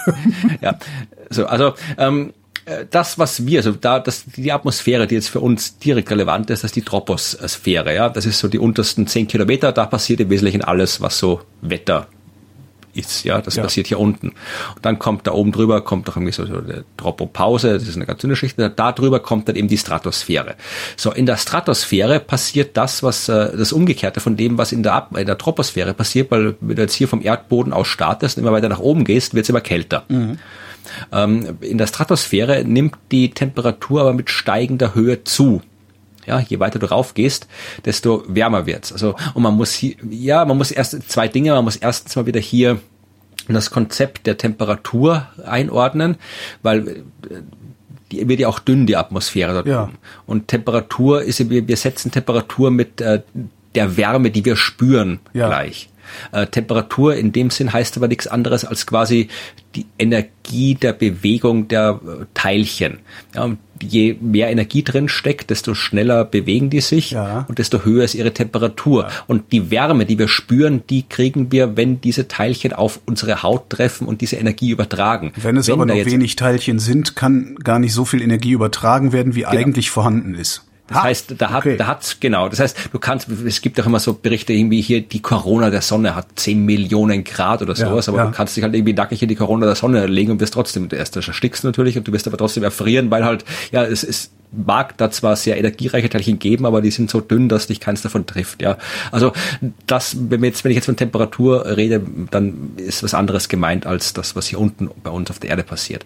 Äh, aber es ist auch nicht überraschend, dass diese Temperatur zunimmt, weil äh, da das erwähnte Ozon ist. Die Ozonschicht ist dort und die Ozonschicht absorbiert ja die hochenergetische UV-Strahlung. Ja, und wenn die hochenergetische UV-Strahlung absorbiert, dann muss diese Energie ja irgendwo hin. Ja, das heißt, äh, die absorbiert die UV-Strahlung und das, die wird in Wärme umgewandelt. Und darum ist es da oben warm. Jetzt äh, sind wir Menschen aber gut dabei, die Atmosphäre kaputt zu machen. Mhm. Ja, und äh, unsere Treibhausgase schicken wir hauptsächlich eben in die Troposphäre, in den unteren Teil. Aber jetzt haben äh, Forscherinnen und Forscher aus der ganzen Welt, aber mit österreichischer Beteiligung nachgewiesen, dass die Stratosphäre heute 400 Meter dünner ist als in den 1980er Jahren. Ja, also die ist geschrumpft. Macht sie das regelmäßig? Also oszilliert ihre Dicke oder oszilliert ihre Position? Nein, also äh, das, also das, sie ist tatsächlich geschrumpft, ja, weil äh, das hat wirklich auch tatsächlich mit dem Klimawandel zu tun, ja, weil äh, du hast ähm, wir wärmen die Troposphäre, den unteren Teil auf. Das ist ja das, was Klimawandel ist. Ja, wir stecken mehr unter Treibhausgase rein, die Treibhausgase machen es wärmer. Die wärmere Atmosphäre dehnt sich aus. Ah, ja. Und drückt den ganzen Kram nach außen sozusagen. Die Stratosphäre zieht sich zusammen. Das war eine Hypothese, die man schon so in den 2000er Jahren aufgestellt hat. Jetzt hat man es gemessen. Ja, und äh, und man sagt voraus, wenn das jetzt so weitergeht, dann wird sie bis zu 2080 noch um 1,3 Kilometer weiter schrumpfen. Ja, und das ist, also momentan die Geschwindigkeit ist äh, 100 Meter pro Jahrzehnt. Ja, und ähm, das. Äh, äh abgesehen, hm? also ja. abgesehen davon, dass man das nicht will. Ja, weil das ja. ist so ein bisschen wie Plastik in den Ozeanen. Man weiß zwar nicht so ganz genau, äh, was das, also Mikroplastik, man weiß zwar nicht so ganz genau, was das macht, aber es gehört da halt nicht hin. Ähm, man will halt nicht, dass das, was das Leben hier unten ermöglicht, sich in irgendeiner Weise verändert. So, Abgesehen also davon, dass man das nicht will, macht das auch konkret was? Also hat das eine konkrete ja, Auswirkung? Die, okay. Das, da, da sind wir jetzt bei diesen überraschenden Zusammenhängen. Also einerseits natürlich ähm, führt das äh, zur Ausdünnung der Ozonschicht. Ja. ja äh, weil ähm, du die steigende, ich zitiere jetzt mal hier den äh, Vorstand des Instituts für Meteorologie und Klimatologie der Universität für Bodenkultur, der da mitgeschrieben hat, steigende CO2-Konzentrationen kühlen die Stratosphäre, da die Emission von Wärmestrahlung in Richtung Weltall verstärkt wird. Ja, also mhm. in dem Fall hat das Treibhausgas, was da oben hinkommt, den umgekehrten Effekt. Ja, also das Treibhausgas nimmt ja quasi Wärmestrahlung auf und schickt es in alle Richtungen weg. Ja, und in dem Fall wird halt, geht halt mehr ins Weltall raus, als vorher drin ist. Das heißt, da oben wird abgekühlt durch das Treibhausgas. Mhm. Und äh, das heißt, da wird's kühler und äh, wir verlieren auch Ozon dadurch. Und äh, wenn da weniger Ozon ist, dann kann das Ozon kein UV-Strahlung von der Sonne mehr aufnehmen. Das heißt, das Zeug kommt erstens mal durch zu uns, was wir nicht haben wollen. Und zweitens äh, wird halt die Wärmeenergie auch nicht mehr aufgenommen. Das heißt, es wird noch weiter gekühlt. So, das heißt, äh, du kriegst eine kühlere Stratosphäre und ähm, das äh, führt dazu, dass die Ozonschicht dünner wird und wir mehr UV-Strahlung auf der Erdoberfläche kriegen. Das ist eine konkrete Auswirkung. Aber was ich wirklich überraschend fand, ist, dass ähm, wenn die Stratosphäre schrumpft, ja, dann wird die Atmosphäre generell dünner, ja, ja also kleiner. Klar. Und das hat tatsächlich äh, Auswirkungen. Äh, ich zitiere nochmal den Artikel. Ja, die Verschiebung der atmosphärischen Schichten könnte auch Auswirkungen auf die Flugbahnen und Lebensdauer von Satelliten, die mhm. Ausbreitung von Radiowellen und die Genauigkeit globaler Positionierungssysteme wie GPS haben, betonen die Studienautoren. Schnell wieder einen Falkplan kaufen, damit wir uns nicht verfahren.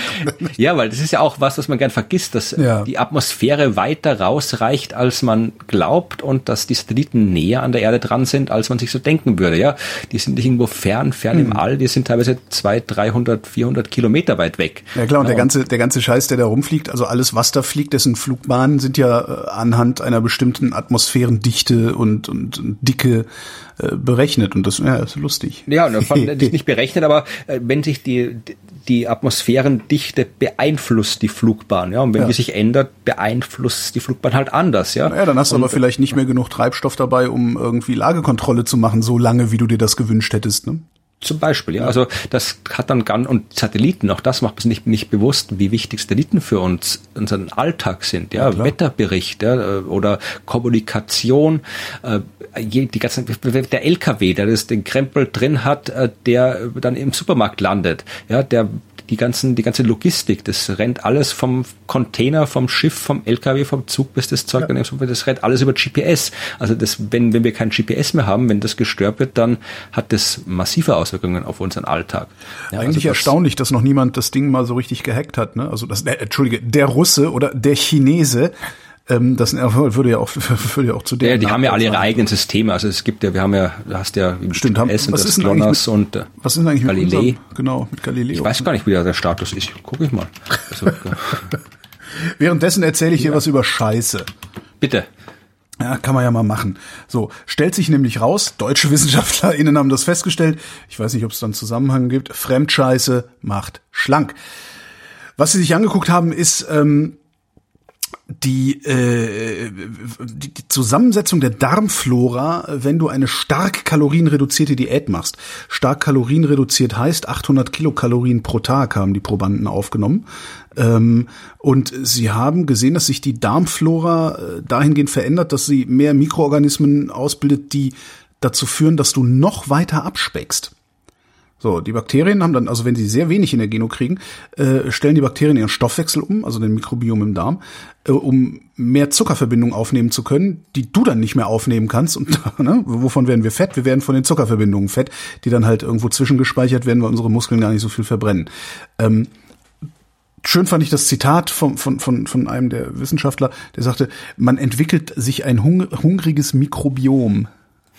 Außerdem gibt's die, ist, sinkt die Gesamtzahl der Mikroorganismen im Darm, was ich irgendwie ein bisschen komisch finde, weil da war ich nicht so sicher, ob man das überhaupt so haben will.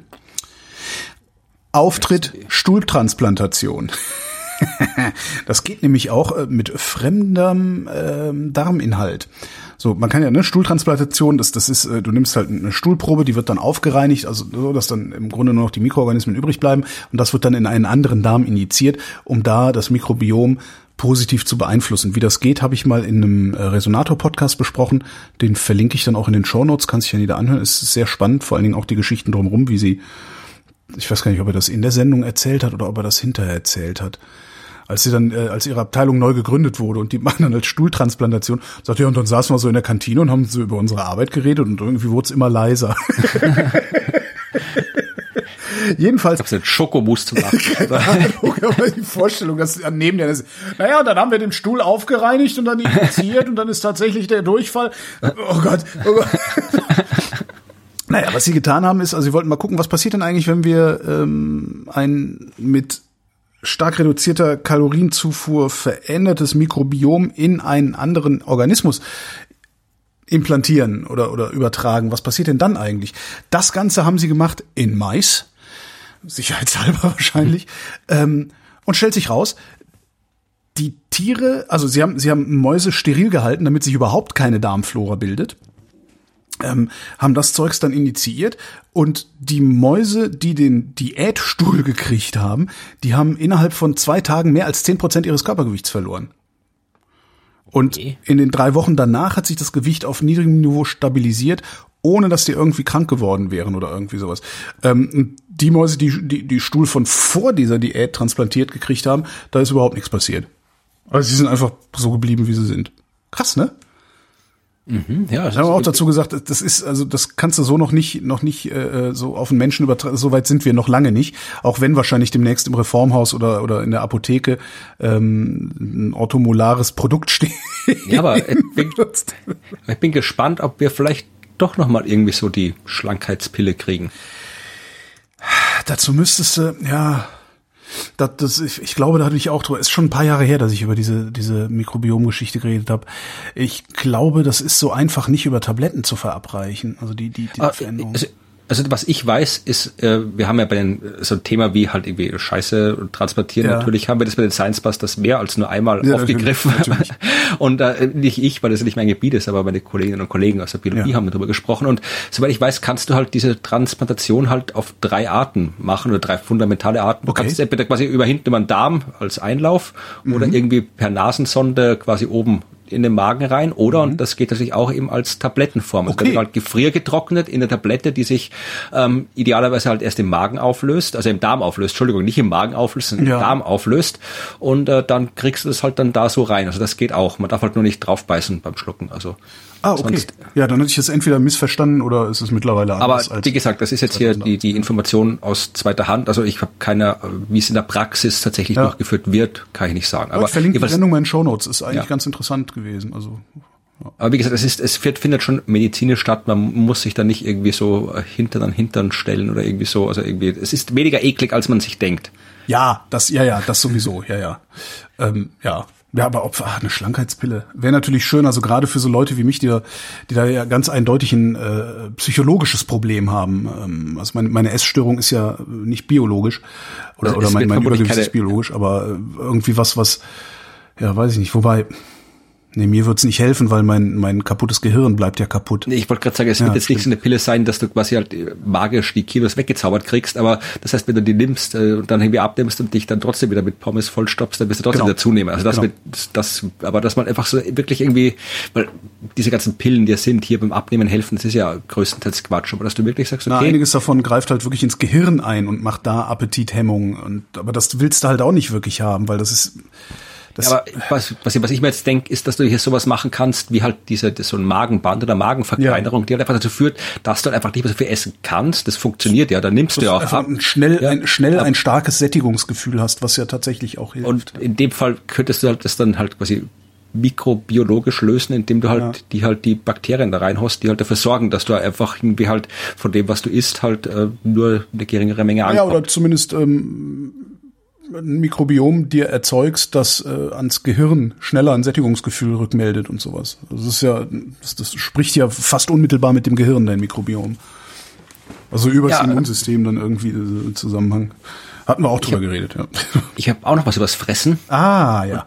Ich auch noch, zwar, aber ja, gut. Ja, vielleicht haben wir das Gleiche. Ich meine, es ist auch wieder eine Schlagzeile, die man schwer ignorieren kann, nämlich äh, DNA-fressende Mikroorganismen in der Arktis entdeckt. DNA-fressende Mikroorganismen, das heißt, wenn wir, wenn wir uns da hinlegen zum Sonnenbaden oder so, werden wir langsam mal sicher weggefuttert? Nee, also das klingt natürlich, wie gesagt, äh, äh, deutlich ähm, dramatisch, als es ist. Sehr schön auch dieser, dieser kleine, ich weiß nicht, wie das heißt, die, die, die Schlagzeile in klein über der Schlagzeile. Jetzt äh, den Namen ja, im Journalismus. Das hat einen Namen, aber ich habe es auch vergessen. Anreißer. Die heißt dieser, hier ja. Erbgutvernascher. Aha. ja, also es ist nicht so dramatisch, wie es klingt, weil mein DNA ist ja auch nur ein Molekül ja. im Wesentlichen, ja. Und äh, wenn du ein kleines Bakterium bist, dann äh, isst du ja im Wesentlichen Moleküle. Also da ist es nicht so, dass du hier, da geht es ja nicht darum, äh, ist jetzt das hier ein lecker Tier oder lecker Pflanze, sondern welche chemischen Elemente stecken in den Molekülen drin und kann ich die verwerten oder nicht. Das ist das, was, was richtig ist. Und äh, mhm. es gibt halt durchaus Mikroorganismen, für die sind die Moleküle in der DNA relevante Nahrungsquellen.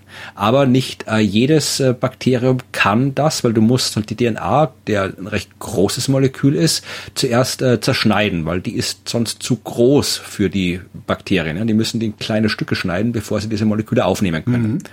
Und äh, das können aber jetzt nicht alle. Und jetzt haben halt Wissenschaftlerinnen und Wissenschaftler das gemacht, was die halt so tun, nämlich ähm, nach äh, in der Gegend nach neuen Bakterien gesucht. Ich meine, äh, das ist nicht schwer, du findest die Dinger quasi überall, aber es wird halt schwieriger, wenn du eine bestimmte Art suchst. Ja. Und in dem Fall waren es Leute von der Uni Wien, die sich halt auf die Suche gemacht haben nach ähm, Mikroorganismen, die recht gut darin sind, äh, DNA zu verstoffwechseln. Mhm. Und äh, das haben sie, sie haben in Kanada am Meeresboden von vor der in der Baffin Bay. Also, warum haben die danach gesucht? Stand das dabei? Äh, weiß ich jetzt nicht, aus, keine Ahnung, weil sie es wissen wollten. Ich habe keine Ahnung. Nee, ich dachte so, aber wie kommt man auf die Idee, genau nach DNA-Fresserchen zu suchen? Ja, warum nicht? Also wenn du das erforscht, diese Tiere, dann denkst ja. du halt, jetzt gucke ich mal, ob es da noch neue gibt, die man noch nicht kennt. Hm. Ich weiß es tatsächlich nicht, äh, warum die das gemacht haben. Dazu habe ich zu wenig Ahnung von der Forschung. Aber es wird einen Grund geben, warum man es macht. Und wenn nicht, dann ist, äh, wenn man es gern wissen will, ein Grund, der gut genug ist für mich. Hm. Also in dem Fall, wie gesagt, sie haben halt ähm, nach, ähm, nach, nach vor Kanada gesucht in der Baffin Bay und äh, ich glaube, es ist tatsächlich auch ein Grund, wenn du, es gibt ja wirklich viele Bakterien, vor allem in den Ozeanen. Das ist ja wirklich, das ist ja enorm viele. Also das Mikrobiom des Planeten. Ja, also ich habe mal irgendwie auch Zahlen, also ich glaube, wenn du irgendwie alle Bakterien oder Viren irgendwie aneinander legst aus irgendwie dem Ozean, dann kommst du irgendwie bis hinter die Andromeda-Galaxie oh. oder irgendwie sowas. Also das ist wirklich viel Zeug. Und die spielen durchaus eine relevante Rolle für eben die ganzen Kreisläufe, die ganzen biologischen, äh, chemischen Kreisläufe in den Ozeanen und auch an Land. Das heißt, äh, wenn du jetzt weißt, was diese Viecher essen und was die recyceln, ja, ähm, dann hat es durchaus Einfluss auf unser Verständnis der ganzen äh, Kreisläufe, die da ablaufen. Und wie wir heute schon festgestellt haben, die Dinge hängen oft komplexer zusammen, als man sich oft denkt. Also mhm. insofern kann es durchaus relevant sein. Vielleicht war das eine Motivation, dass man wissen wollte, diese, diese, diese Kreisläufe verstehen wollte.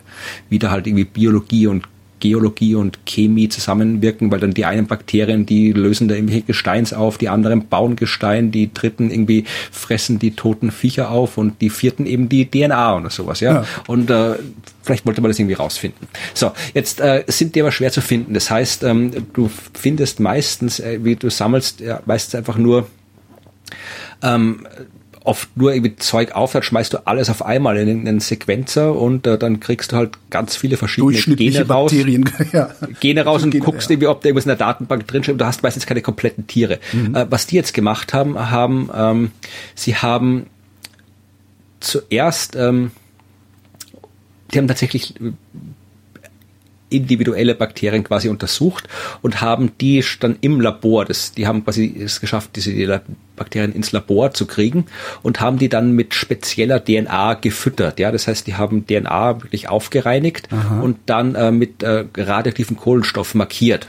Ja, und dann konnten sie halt gucken, äh, welche Bakterien äh, haben nachher den radioaktiven Kohlenstoff in ihrem Körper und welche nicht. Ja. Ja, dann siehst du das halt. Bildgebendes welche, Verfahren welche nur auf einer fressen, kleineren ja. Skala. Ja. genau. So, und jetzt haben sie halt eine Art von Bakterium gefunden, äh, das tatsächlich extrem effektiv darin ist, DNA abzubauen. Ja, die kannte man noch nicht, hat jetzt den schönen Namen Icemoplasma acidinucleici. Heißt irgendwas auf Latein, keine Ahnung, äh, wahrscheinlich irgendwie äh, lustiger DNA-Fresser oder sowas. Äh, was das heißt, aber keine Ahnung. Jedenfalls ähm, sind die sind die extrem effektiv im DNA zerschneiden, was vermutlich auch noch relevant ist, weil DNA zerschneiden brauchen wir auch für die ganzen äh, genetischen Methoden und so weiter. Also vielleicht kann man da auch noch mal irgendwie einen Spin-off draus basteln. Und äh, sie haben auch festgestellt, dass die so äh, effektiv sind, dass andere äh, DNA-Fresser aufgehört haben, quasi Gene für ihre eigenen DNA-Schneiderenzyme zu produzieren, sondern sich ganz darauf verlassen, dass die anderen Bakterien für sie die DNA zurechtschneiden, die dann fressen können. Ja, also das ist jetzt vermutlich jetzt. Äh, Oder Sklavenhalterei, eins von beiden. Ja, es ist eine interessante Geschichte, keine, vermutlich jetzt noch keine Revolution. Ich wollte halt nur diese schöne Überschrift, DNA-fressende Mikroorganismen in der Arktis entdeckt. Sehr schön. Ich habe noch was zum Abspecken, was vielleicht irgendwie auch äh, ein, ein, äh, eine, eine Geschichte erzählt über mich. Ähm, nee, das äh, fand ich auch ganz interessant. Intervallfasten kennen wir ja alle, ne? Ist ja irgendwie sehr beliebt bei den Menschen. Ähm, entweder äh, 16 Stunden lang gar nichts zu essen, dann acht Stunden lang nur zu essen am Tag, oder äh, fünf Tage essen, zwei Tage fasten, oder ein Tag essen, ein Tag fasten und so. Jetzt haben sich britische Wissenschaftler und Wissenschaftlerinnen mal angeguckt, ob Intervallfasten beziehungsweise wie viel Intervallfasten denn überhaupt bringt. Stellt sich raus, Intervallfasten ist nicht wirkungsvoller als eine normale Diät. Echt? So. Ich dachte, da war die, die Lage immer so gut. Nee, ist sie nicht. Äh, kommen wir gleich zu. Ähm, also bei Gesamtgewicht gibt's äh, keine bessere Wirkung durch Intervallfasten. Im Stoffwechsel gab's sehr geringe Unterschiede. Ähm, allerdings äh, ist Intervallfasten sogar wahrscheinlich sogar ein bisschen ungesünder als eine normale Diät zu machen. Denn beim Intervallfasten haben zumindest die Testpersonen ähm, weniger Körperfett und dafür mehr Muskeln Material verloren als diejenigen Probanden, die durchgehend Kalorien reduziert sich ernährt haben, ernährt haben, also abgespeckt haben dadurch. Also nicht Diät im Sinne von Ernährungsweise, sondern Diät im Sinne von Gewichtsreduktion. Es gab keine signifikanten Unterschiede bei den Blutwerten obwohl es immer heißt, dass das Intervallfasten so besonders gut auf Stoffwechsel und Herz-Kreislauf-Risiko äh, wirkt und sowas. Äh, was haben wir denn noch? Außerdem gibt es keine fastenspezifischen Muster bei der Aktivität von Schlüsselgenen im subkutanen Fettgewebe.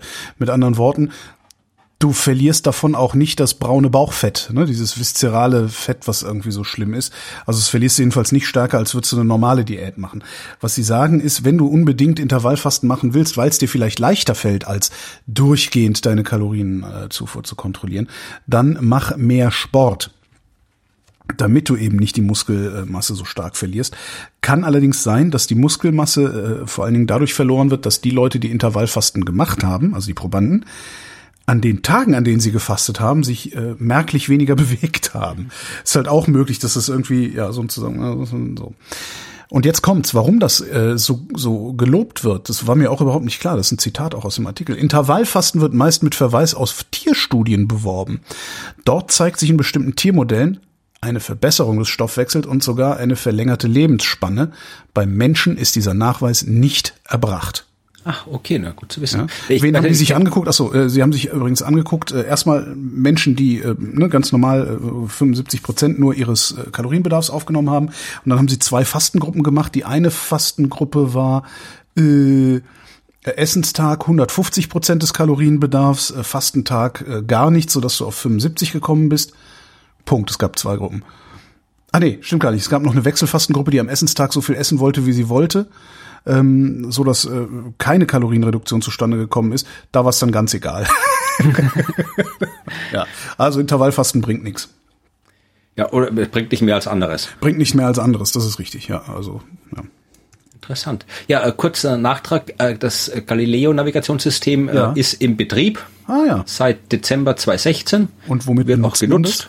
Ja, das ist, kann auch deine ganz normal, alle moderne Chipsets benutzen das. Also ich weiß, wenn ich jetzt zum Beispiel meine Uhr, meine Laufuhr angucke, da steht auch drin, die verbindet sich je nachdem mit GPS, mit GLONASS und wahrscheinlich Galileo auch. Ach, echt? Ein Smartphone wird wahrscheinlich auch auf Galileo zugreifen. Ich glaube, das machen die mittlerweile standardmäßig. Die gucken halt, was, was ist gerade gut und nehmen das. Ah, verstehe. Ich weiß ob, ob, kann man das irgendwo sehen? Ja, wahrscheinlich kann Vermutlich, man das irgendwo sehen. ja, aber und bis ich dann so weit bin, dass ich mir googeln könnte, wo man das sehen kann, ist, äh, habe ich schon wieder vergessen, weil wir über noch mehr viel interessanter. Aber, ja. aber um ähm, damit das, egal ob GPS oder GLONASS oder äh, Galilei oder Baidu, wie das chinesische heißt, funktioniert, ähm, darf das Weltraumwetter nicht zu arg sein. Und hier hat Österreich wieder einmal die Welt gerettet, ja, und eine bessere Methode für die Vorhersage des Weltraumwetters geliefert mhm. vor kurzem.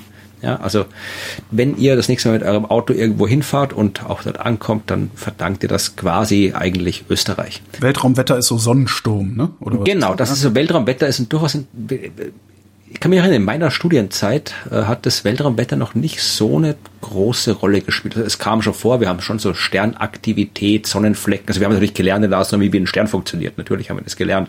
Aber jetzt so diese ganze Wechselwirkung, also diese ganze solare, planetare Wechselwirkung, also mhm. also wie genau jetzt was passiert auf der Sonne, wenn da jetzt irgendwie Sonnenaktivität hoch ist. Also wenn du sehr viel elektromagnetisches Gewirbel hast und äh, Protuberanzen und koronale Massenauswürfe und wenn die, die Sonne extrem viele Teilchen schleudert, wie das Ganze dann mit dem Magnetfeld der Erde wechselwirkt und welche Ströme da induziert werden und was da passieren kann. Also das haben wir jetzt, ich weiß, ich weiß, dass es aktuell im Astronomiestudium, zumindest in Österreich, eigene Vorlesungen zum Weltraumwetter gibt. Äh, Gab es bei uns damals nicht und es wundert mich auch nicht, wenn das äh, jetzt äh, verstärkt stattfindet, weil das ja mittlerweile durchaus eine relevante wirtschaftliche Komponente hat, weil äh, wir auf der Erde sind im Wesentlichen vor dem Weltraumwetter geschützt. Ja, also die Sonne kann da ihr Zeug durch die Gegend schleudern. Äh, wenn die da irgendwelche Protuberanzen oder Massenausbrüche hat, dann äh, schleudert die halt geladene Teilchen ins All und die prallen vereinfacht gesagt an unserem Magnetfeld ab. Ja, aber Polsprung, Polsprung. Noch, ja, die prallen an unserer Atmosphäre ab und am Magnetfeld und das Einzige, was passiert, ist, ähm, dass äh, die mit der Atmosphäre wechselwirken können und in den Polargebieten Polarlichter erzeugen. Mhm. Äh, in schweren Fällen, also wenn wirklich ein mega, mega, mega Sonnensturm kommt, dann und e enorme Mengen an Material losgeschleudert werden und die dann auch noch frontal auf die Erde treffen, dann kann quasi das Magnetfeld so vereinfacht gesagt der Erde eingedellt werden, dann oszilliert es so hin und her mhm. und dann können halt in so großen Leitungen, ja, Stromleitungen, Pipelines, sonst was, können so Ströme induziert werden, ja, weil du hast dort ein schnell veränderndes, sich, sich veränderndes Magnetfeld, das kann in langen Leitern Ströme induzieren, dann kann es eben sein, dass du, ähm, ja, einen Kurzschluss in der Leitung hast, dass die Trafos ausfallen, dass es äh, Stromausfälle gibt, global und sowas. Also das kann schon passieren. Hat ist man das jemals beobachtet oder ist das theoretisch? Ja, man hat beobachtet äh, 1859, da hat das sogenannte Carrington-Ereignis stattgefunden. Das war der bisher, zumindest in der Geschichte der wissenschaftlichen Betrachtung, so wir da in wissenschaftlichen Instrumenten hinschauen können, äh, das schwerste, äh, das schwerste Sonneneruptionsereignis, ich weiß gar nicht, wie das offiziell heißt. Und da hat man, da, da war, das war 1859, ja, da war mhm. jetzt, haben wir noch nicht, das Internet war noch ganz schwach ausgeprägt, ja, also Stromüberland, Stromleiter, also da war noch nicht so viel los, aber es gab Telegrafenleitungen und da ist tatsächlich, da, da, da gab schon, da, die sind schon ausgefallen, ja, die sind äh, durchgebrannt, die sind abgebrannt. Also da ist schon einiges passiert und das, das wirklich, du hast äh, Polarlichter gehabt bis fast zum Äquator runter. Also da war schon einiges los und wenn das gleiche Ereignis in der modernen Zeit passieren würde, ja, das wäre schon, ja, kann schon sein, dass da, dass da einiges passiert. Das wird ich möchte jetzt keine, keine Weltuntergangsvorhersage heißt, machen. Heißt das, dass die Sonne seit 200 Jahren nicht mehr so aktiv war wie damals? Oder was bedeutet Im das? Im Wesentlichen schon. Also, ich meine, es ist halt, diese, diese Sonnenaktivität ist ja kein, ähm, kein geordnetes Phänomen. Das ist ja ganz im Gegenteil. Das ist ja gerade deswegen, weil es chaotisch ist. Das, das, genau zu erklären wir jetzt zu weit führen, ja. Mhm. Aber du hast das, das Material, das die Sonne besteht, das ist elektrisch geladenes Plasma, ja, also elektrisch elektrisch geladenes Glas, Gas, das äh, sich halt dann bewegt und dadurch Magnetfelder erzeugt, aber bei der Bewegung, weil es magnetisch, äh, elektrisch geladen ist, den Magnetfeldern folgt. Also es erzeugt Magnetfelder durch die Bewegung, die Bewegung folgt aber der Struktur der Magnetfelder. Und dann wird das Ganze natürlich durch die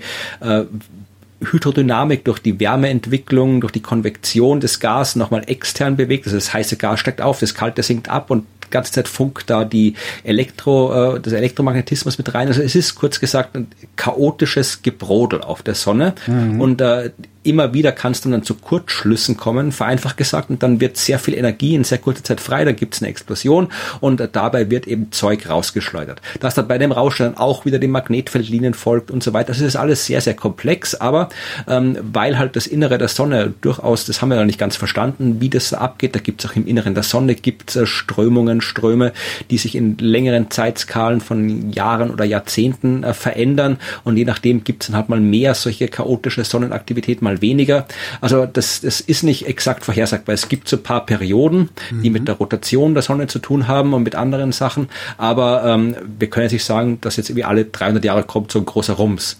Ja, und vor allem prinzipiell kann man sich darauf vorbereiten. Ja, also du kannst ähm, zum Beispiel halt dann schaltest du halt ein paar Trafos, ja. die, kann, die kann man auch, kann man dann irgendwie dazu oder man kann die quasi auch irgendwie abhärten. Ich bin tatsächlich kein Experte. Also man kann da Vorkehrungen treffen, hm. die aber nicht getroffen werden immer, ja, weil halt irgendwie das kostet Geld. Ja, also äh, es müsste jetzt keine dramatischen Folgen haben, aber es Wie kann immer, durchaus ne? Folgen haben. Wie immer, ja? wenn man keine Backups ja. macht. Ne? Ja. ja. Aber und, aber das ist auf der Erde. Viel viel wichtiger ist äh, der, da muss halt damit auf der Erde was Dramatisches passiert, muss auf der Sonne was sehr Dramatisches passieren. Aha. Ja, und das ist nicht sehr wahrscheinlich. Es kann passieren, aber ist nicht äh, kein kein akutes, keine akute Gefahr. Vor allem ähm, weil man oder wenn das erzähle ich später. Sonst äh, gehen wir zuerst mal ins, ins nein, also ich wollte, sonst komme ich gleich zur Pointe und die will ich noch nicht verraten. Okay. Ähm, äh, viel gefährlicher ist die Sache, wenn du außerhalb der Atmosphäre und außerhalb des Magnetfelds der Erde bist, zum Beispiel äh, Satelliten, ja, weil die werden frontal getroffen oder halt äh, Leute, die gerade in der Raumstation abhängen. Äh, wenn da ein Sonnensturm in Anflug ist, dann äh, müssen die durchaus mal irgendwie ins, ins, ins die haben so einen speziellen Raum in der Raumstation, der halt möglichst im Inneren ist, möglichst gut abschirmbar ist. Ein Panic Room? Ja, so ungefähr. Also ja. Da sind die halt, weil halt die kosmische Strahlung, der Sonnenwind sind geladene Teilchen und wenn du die, die abkriegst, das ist halt irgendwie ja nicht gut, krebserregend, ja, will man nicht haben. Und den hast du sowieso immer im Weltall und äh, das, darum darfst du halt auch eine gewisse Zeit im Weltall sein. Oder beziehungsweise wenn du zu lange im Weltall bist, dann steigt halt dein Krebsrisiko ziemlich stark. Und wenn da halt wirklich so ein Sonnensturm kommt, dann schaust du halt, dass du möglichst wenig davon abkriegst. Und äh, Satelliten gilt das Gleiche. Da kann die Elektronik gestört werden. Die können ausfallen. Mhm. Und auch da willst du wissen, was kommt. Das heißt, ähm, damit du den in einen Safe-Mode versetzen kannst oder sonst was. Und da wir halt mittlerweile wirklich viele Satelliten haben, die halt, wie ich vorhin schon gesagt habe, für den Alltag recht wichtig sind, ist es mittlerweile nicht nur akademisches Interesse, sondern auch wirtschaftliches Interesse, die das Weltraumwetter, die Sonnenaktivität möglichst gut vorhersagen zu können. Mhm. Dabei hilft uns einerseits äh, der Abstand. Ja, also die Sonne ist 150 Millionen Kilometer weit weg von der Erde und das Zeug braucht, bis es bei uns ist. Das ist ja kein Licht. Stimmt, ja. das ist ein bisschen langsamer als Licht. Teilchen, ja. ja. Also wir können mit Licht beobachten wir das. Wir beobachten die Sonnenflecken, wir beobachten die die Protuberanzen. Wir beobachten das ganze Gewusel Protuberanzen sind so diese Bögen, oder? Diese, die da genau, ja. Da gibt es viele Protuberanzen, es gibt Prominenzen, es gibt Fackeln, es gibt Flares, da gibt es jede Menge Bezeichnungen, okay. die ich aber alle nicht genau zuordnen kann. Aber da passiert, und das können wir beobachten mit Licht, ja. Äh, und wenn dann, wir kennen auch die Rotation, also wir können sehen, okay, da, da braut sich was zusammen, da sind ganz viele Sonnenflecken, da passiert was. Äh, äh, und dass wenn das irgendwo dann halt gerade am Rand der Sonne ist und dann was ins All gesteuert wird, dann trifft es uns nicht, weil es ist der Rand. Mhm. Ja, damit wir getroffen werden, muss es quasi frontal mittig auf der Sonnenscheibe sein, weil das ist das, was auf uns gerichtet ist. Ja, ja und da können wir wirklich schon sagen, okay, so das, dieses aktive Gebiet dreht sich gerade in unsere Richtung. Das heißt, es ist nicht unwahrscheinlich, dass in den nächsten Tagen, wenn in den nächsten Tagen was passiert, dann trifft es uns frontal. Also so kann man eine Vorhersage treffen. Ähm, du kannst dann auch, äh, wenn du was siehst, dass was losgeht, dann kannst du vorhersagen oder probieren, zu vorherzusagen, mit welcher Geschwindigkeit das abgeht. Ja, und dann kannst du vorhersagen, wie sich das durch den Raum bewegt, der nicht komplett leer ist. Das, da sind ja auch Magnetfelder drin und alles, die das beeinflussen. Dann kannst du halbwegs vorhersagen, wann das auf der Erde eintreffen wird, mit welcher Stärke das auf der Erde eintreffen wird. Es ist halt alles sehr schwierig. Also es ist nicht so einfach wie die Wettervorhersage hier bei uns auf der Erde. Die haben wir schon halbwegs gut im Griff, äh, weil wir halt auch äh, das Innere der Sterne noch nicht so gut verstehen, um das genau vorherzusagen. Und auch das ganze andere äh, ist auch komplexer zu modellieren, aber Jetzt haben eben äh, Leute von Institut für Weltraumforschung in Graz und der Akademie der Wissenschaften in Graz und äh, Leute vom Zentralamt für Meteorologie und Geodynamik in Wien, also ein Haufen Österreicherinnen und Österreicher, die sich auskennen mit dem Zeug, haben jetzt eine künstliche Intelligenz, einen selbstlernenden Algorithmus genommen und äh, haben den, also maschinelles Lernen im Wesentlichen, ja, ja. und haben den mit äh, Daten, allen Daten der letzten zwei Sonnenzyklen gefüttert, also die letzten 22 Jahre, und äh, dann halt vorhersagen lassen. Äh, steckt noch mehr dahinter, aber das kann ich jetzt nicht erklären, weil das auch mir ein bisschen zu hoch ist. Das, ja. das, das, sind, das sind wirklich extrem fiese Differentialgleichungen, die du da lösen musst und alles. Ja, ist, ja. Ich würde es ja eh nicht verstehen, von daher musst du es auch und, nicht äh, erklären. Aber in dem Artikel, den ich verlinke, ist eine wirklich schöne Grafik, da sieht man das gut, da sieht man halt die Messwerte, also das, was man vorhersagen will, gerne. Und dann eine Kurve altes Modell, eine Kurve neues Modell. Mhm. Das alte Modell war auch schon okay. Ja, also das hat schon da, wo die eine Kurve nach oben gegangen ist, ging auch das Modell nach oben und so weiter, hat aber immer wieder mal so, so Spitzen übersehen, die Spitzen nicht ganz ausgefüllt, das heißt teilweise unterschätzt, äh, dass die Geschwindigkeit, also es geht da um die Geschwindigkeit, mit der die Teilchen ankommen, was jetzt mhm. das Relevante ist. Also die war okay, aber verbesserungswürdig. Und das neue Modell, dieses maschinelle gelernte Modell, das äh, ist auch nicht perfekt, ja, aber wenn man sich das anschaut, hat es wirklich viel, viel besser approximiert und die haben das dann auch quantifiziert. Also sie sind jetzt in der Lage, 20 Prozent besser vorherzusagen oder genauer vorherzusagen, mit welcher Geschwindigkeit das Zeug hier ankommt. Ja, also wir haben jetzt mit diesem maschinellen Lernprogramm der österreichischen Forscherinnen und Forscher, ähm, können wir jetzt das Weltraumwetter 20 Prozent, das ist durchaus eine relevante Zahl, ja, ja. Ähm, äh, das Weltraumwetter genau vorhersagen. Und wo wir gerade bei der Sonne sind, was passiert in der Sonne? Viel Kernfusion. Richtig. Und ähm, was machen wir auf der Erde? Ja, keine Kernfusion. Worauf ich hinaus will, ist Neues vom ITER. ITER, äh, weil es noch nicht mitbekommen hat, ist dieser europäische Fusionsapparat, der steht in Frankreich rum äh, und der wird in zehn Jahren fertig sein. Wie immer. So. Immerhin, muss man sagen, sie haben das Ding ja tatsächlich angefangen zusammenzubauen. Ne, bisher war das ja immer so, ja, ein bisschen Planung hier, ein bisschen Planung da. Ähm, und sie sagen, also die sagen, sie seien zu 75 Prozent fertig mit dem Zusammenbau. Hm, welche 25 Prozent genau fehlen, ist mir nicht ganz klar. Äh, worum es sich aber garantiert handelt, das sind so diverse Magneten, die man überhaupt braucht, um das Plasma da in Form zu halten. Haben schon alle Sesselleisten montiert und alle Steckdosen zugekleistert. in, jeder, in jeder Ecke Ethernet. Was sie äh, gerade machen, ist halt, ähm, sie äh, liefern gerade beziehungsweise bauen gerade ein äh, einen Zentralmagneten aus äh, Solenoid. Supraleiten steht mitten im Zentrum äh, und ja äh, erzeugt äh, lange äh, regelmäßige Magnetimpulse. Ähm, also, ne, also so, so, so ein Fusionsapparat ist ja so ein Torus, also so ein Donut, wo das Plasma drin rumflitzt und in der Mitte steht äh, ein Magnet und draußen sind dann auch noch Magneten, die das Ganze irgendwie in, in Form halten. Was ich aber sehr geil finde, ist, ähm, der Magnet, dieser Zentralmagnet besteht aus sechs Modulen und die erzeugen 13 Tesla Magnetfeldstärke. Viel. Das ist ziemlich viel. Das ist 280.000 Mal stärker als das Erdmagnetfeld. Ja. Und schöner Vergleich in dem Artikel, den ich gelesen habe. Das ist stark genug, um einen Flugzeugträger zwei Meter in die Höhe zu heben. Wo ich mich dann gefragt habe, warum machen wir den Quatsch mit der Fusion eigentlich? Lass uns doch lieber eine Anti-Schwerkraftmaschine bauen damit. Ja, weil ITER ist ja, das ist ja, ist ja fast eine Anti-Schwerkraftmaschine. Es ist ja in der Nähe vom Mittelmeer, also das, das da müssen wir doch, also Dash oder wie da, da kann doch mal irgendwie ein Flugzeug, das kann man genau. doch mal machen. Das wäre doch gute PR. So Spaß mit dem ITER, immer so Flugzeugträger, Schiffe anheben, die vorbeifahren. Hui! genau, so, so wie so ein, wie hieß dieses Kinderspiel mit diesem Flugzeug, was immer im Kreis fliegt. Äh, ich weiß, was du meinst. Ja. ja. Naja, äh, es fehlen jetzt noch ein paar Magnete, also vor allen Dingen fehlen die äußeren Magnete, damit das Ding überhaupt mal zünden kann. Kleben irgendwo fest, die kriegst du nicht ab. An welchem Flugzeugträger. Genau. Da steht einer mit dem Holzspatel seit 20 Jahren, um das Ding abzukriegen. Schneiderei! Ich hab gesagt, sie soll das abstürmen! Super. Kranplätze müssen verdichtet werden. Ähm, was sich geändert hat außerdem am ITER ist, der ist nicht in zehn Jahren schon fertig, sondern ist in vier Jahren schon fertig. Cool. Lass mal gucken, wann er in zwei Jahren fertig ist. Also in wie vielen Jahren er in zwei Jahren fertig ist, aber immerhin äh, ist er nicht, nicht mehr in zehn Jahren. Oder waren es eigentlich immer 20? Ich weiß es gar nicht. Ich hab, ja. Ich glaub, 20 ist schon ist sehr lange. Konstante.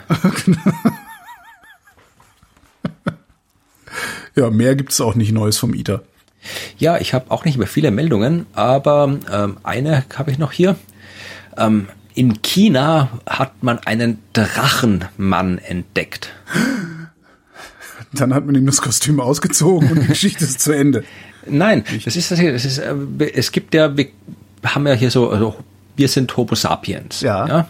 Äh, wir kennen aber noch andere Homos, die schon ausgestorben sind. Ja, also Homo neanderthalensis, Neandertaler, ja. ja. Oder den, äh, wie heißt der, Denisova-Mensch. Den kenne ich gar nicht. Das ja. ist auch so die dritte, dritte Menschenart quasi, die mal gelebt hat und die sich auch mit uns vermischt hat. Also die, mit denen haben wir auch rumgemacht. Also wir haben auch Denisova-Gene äh, in uns drin, aber die gibt's auch nicht mehr. Mhm. Und ähm, ich weiß jetzt gar nicht, wie viele es noch gibt. Ich glaube, das waren eh schon alle. Ich glaube, wir haben nur die drei. Aber jetzt hat man eben, äh, oder nicht jetzt, eigentlich vor 90 Jahren, hat man äh, in China äh, Knochen entdeckt, die man jetzt genauer untersucht hat. Das war der sogenannte Harbin-Schädel, also ein Fossil, das man ähm, in, in Osten von China, ja Gott, weiß ich keiner aus von uns, wo, wo was ist in China, in der Provinz Heilongjiang, mhm. Osten Chinas. Ja, das, da hat man so einen Schädel entdeckt und ähm, jetzt hat man festgestellt, dass äh, hier ein ein chinesischer Arbeiter, der für die damalige japanischen Besatzungstruppen am Bau der Dongjiang-Brücke über den Fluss Songhu in der Stadt Harbin beteiligt war, soll 1933 am Flussufer zufällig über den Schädel gestolpert sein. Mhm heißt es. Äh, der wurde jetzt untersucht und anscheinend. Ups! Was ist das für ein Schädel? Ich finde das immer so, ja. ja. Anscheinend sagen die jetzt, ist das äh, äh eine unbekannte Homolinie, ja, mhm. die dem modernen Menschen näher steht als die der, des Neandertalers. Oho. Sagen die. Also die heißt jetzt Homo Longi, was wörtlich übersetzt Drachenmensch heißt. Ja. Und ähm, ist jetzt veröffentlicht worden. Äh, es sind nicht alle Wissenschaftlerinnen und Wissenschaftler einverstanden damit. Also die sagen okay. noch, man kann das noch nicht so genau sagen, äh, ob das wirklich so äh, nah mit uns verwandt ist oder nicht. Also, aber auf jeden Fall ähm, gehört der irgendwie, also er ist auf jeden Fall mit uns verwandt, ja. Mhm. Äh, und äh, man geht auch davon aus, dass äh, sich Homo sapiens und Homo longi auch begegnet sind, ja, also dass ja. wir genauso wie mit Neandertaler und Denisova äh, Menschen, dass wir da auch uns vermischt haben. Äh, wie die Abstammungslinie genau aussieht, ist noch nicht klar, aber zumindest die, die jetzt davon von überzeugt sind, dass diese Forschung valide ist, sagen, dass wir jetzt mit Homo longi äh, eine bessere Chance haben, diese Abstammungslinie des modernen Menschen äh, zu verstehen. Also es ist irgendwie, wenn man, wenn man so, so Nachrichten mitkriegt, ich finde das immer wieder faszinierend, dass wir als einzige übrig geblieben sind, Sapiens. Ja, ja, einerseits ja, andererseits, wenn wir Neandertaler wären, dann hätten wir das gefragt, ja, dass wir übrig geblieben sind. Also wir sind ja, übrig geblieben. Aber ja, klar, ich meine, das ist natürlich schon. Nein, nee, es hätte ja auch sein können, dass, dass, dass es da parallele Entwicklungen gibt, dass, was weiß ich, dass äh, sich hier Homo longi in China entwickelt hat und äh, ja, zu einer, zu einer ähnlichen äh, ja, Spezies, die nur ein bisschen anders aussehen oder, oder anders gebaut sind oder weiß der Geier was. Dann hätten wir natürlich echten Rassismus auf dem Planeten. Das wollte ich gerade ne? sagen. Das wäre, das wäre, das wäre richtig heftig. Ja, ja, wenn wir dann, ich bin mir sicher, es gibt äh, Science-Fiction-Geschichten oder irgendwie sowas, die so funktionieren, aber was ja, wie, wie halt die Welt aussehen würde, wenn es wirklich zwei unterschiedliche geben. Menschenrasse gibt, die dann vielleicht auch irgendwie biologisch nicht gleich sind, wo wirklich einer halt irgendwie kognitiv ja, da gibt's, ja, blöder ist als andere oder stärker ist als genau. andere, ja. Da gibt's ja, oder wo die einen das von den anderen behaupten, nur weil die das Feuer vor ihnen erfunden haben oder so, ähm, und die dann unterdrücken. Da gibt's ja auch unzählige, also gefühlt unzählige äh, Star Trek-Folgen, die da sich darum drehen, dass irgendwie so ein Doppelplanetensystem, ne, auf dem einen wohnen die Sklaven, auf dem anderen die Herrscher, aber das ist eigentlich völlig ungerechtfertigt und so. Ja, ja.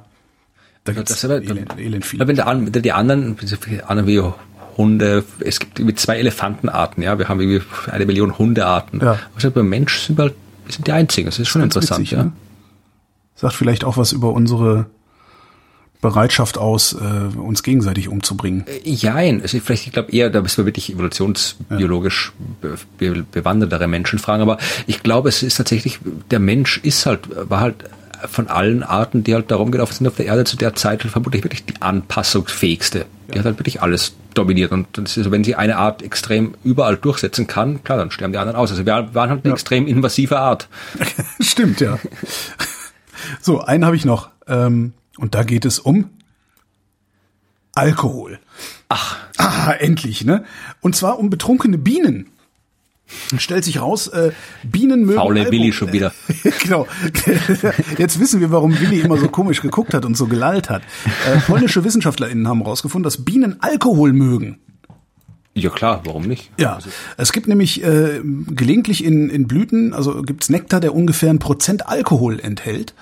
Und was sie beobachtet haben, ist, dass Bienen diese Nektar, also diese Blüten nicht meiden, sondern wiederholt aufsuchen. Das heißt, die gehen sich einen zwitschern und denken dann, oh geil, da äh, kann ich mir noch einen zwitschern gehen. Und jetzt kommt's. Man kann das natürlich dann auch im Labor nachbilden. Dann ne, so kotzt sie in Honig. Zucker, nee, äh, viel besser. Also ne, so Zuckerlösungen, haben sie Bienen Zuckerlösungen gegeben mit äh, unterschiedlichen Alkoholanteilen, äh, ne, so bis zu, ich glaube, 0,7 Prozent oder sowas. Und äh, haben dann geguckt, wie verhalten sich eigentlich die Bienen. Erstmal sind sie verstärkt zur Zuckerlösung gegangen, äh, zur alkoholhaltigen Zuckerlösung gegangen. Also je mehr Alkohol, desto, desto lieber sind sie hingegangen. Wenn man ihnen das dann weggenommen hat, haben sie Entzugserscheinungen gezeigt. Was schon echt krass ist. Und die haben sie, die haben sie erkannt ähm, daran, ähm, wie sich der Rüssel der Bienen bei bei bei äh, der Aufnahme verhält. Also ob der irgendwie hm, ein bisschen ein bisschen more eager irgendwie daran geht. Also ja, also die Reaktion des Saugrüssels halt. Ähm, dann haben die Bienen, wenn sie Alkohol angeboten gekriegt haben, mehr Zuckerlösung aufgenommen als die Bienen, die keinen Alkohol angeboten gekriegt haben. Und die äh, Entzugsbienen äh, sind früher gestorben. Eine schöne Studie, um daraus zu anthropomorphisieren. Absolut, ja, ja, klar. Also, ne, Willi halt, ne? Also ja. Ja, und damit äh, wären wir dann wahrscheinlich am Ende der ja. Sendung, ne? Ja. Werbung gibt's noch keine oder treten? Ja, nee, nicht wirklich. Also ich kann. Äh, oh ja, hier, hier kauf bitte mein Buch Die Neuentdeckung des Himmels. Das ist zwar schon, glaube ich, vor irgendwie sieben oder acht Jahren erschienen, mhm. aber ich habe vor kurzem wieder mal die Abrechnung bekommen von meinem Verlag. Da kriegt man einmal im Jahr die Abrechnung und ich sehe dann immer quasi, wie viele Bücher gekauft worden sind und äh, ich kriege für jedes Buch einen Vorschuss. Ja. Und ähm, dann wird das quasi mit den verkauften Exemplaren gegengerechnet. Ja. Und ähm, es bei die neuen Decken des Himmels fehlen mir, glaube ich, noch irgendwie so, so zehn Buchverkäufe, dass der Vorschuss eingespielt ist. Ach, das ist also, super. Das ist das einzige Buch, wo das Konto noch im Minus ist. Also wenn zehn Leute oder sowas die neuen Decken des Himmels kaufen, dann ist mein Konto dort auf Null und ich pack das einfach dann, ich mache dann Affiliate-Link hin zum großen Bücherkistenschieber, äh, dann springt für mich ja. auch noch was bei rum bei dem Genau. Und es win, passt auch zum, und das passt sogar zum Thema, weil da geht es in Neuntagen des Himmels um die Suche nach fremden Welten, die Suche nach außerirdischen Leben, die Suche nach Exoplaneten, wie die alten Griechen sich vorgestellt haben das und die Leute im Mittelalter, dass Aliens ausschauen und so weiter. Also das passt ja auch zu dem, was wir heute gesagt haben. Es ist ja. Kann man sogar wunderbar verlegen. Nee, sonst im Sommer passiert nichts. Ich mache jetzt Urlaub ein bisschen, fahre mit dem Fahrrad durch die Gegend und äh, eben Auftritte gibt's dann erst im Herbst, wenn uns die Delta-Variante auftreten lässt. Nicht den Strich durch die Rechnung macht. Da bin ich auch noch mal sehr gespannt drauf, ja. Einstweilen, Florian Freistetter, vielen Dank. Vielen Dank, Holger. Und euch vielen Dank für die Aufmerksamkeit.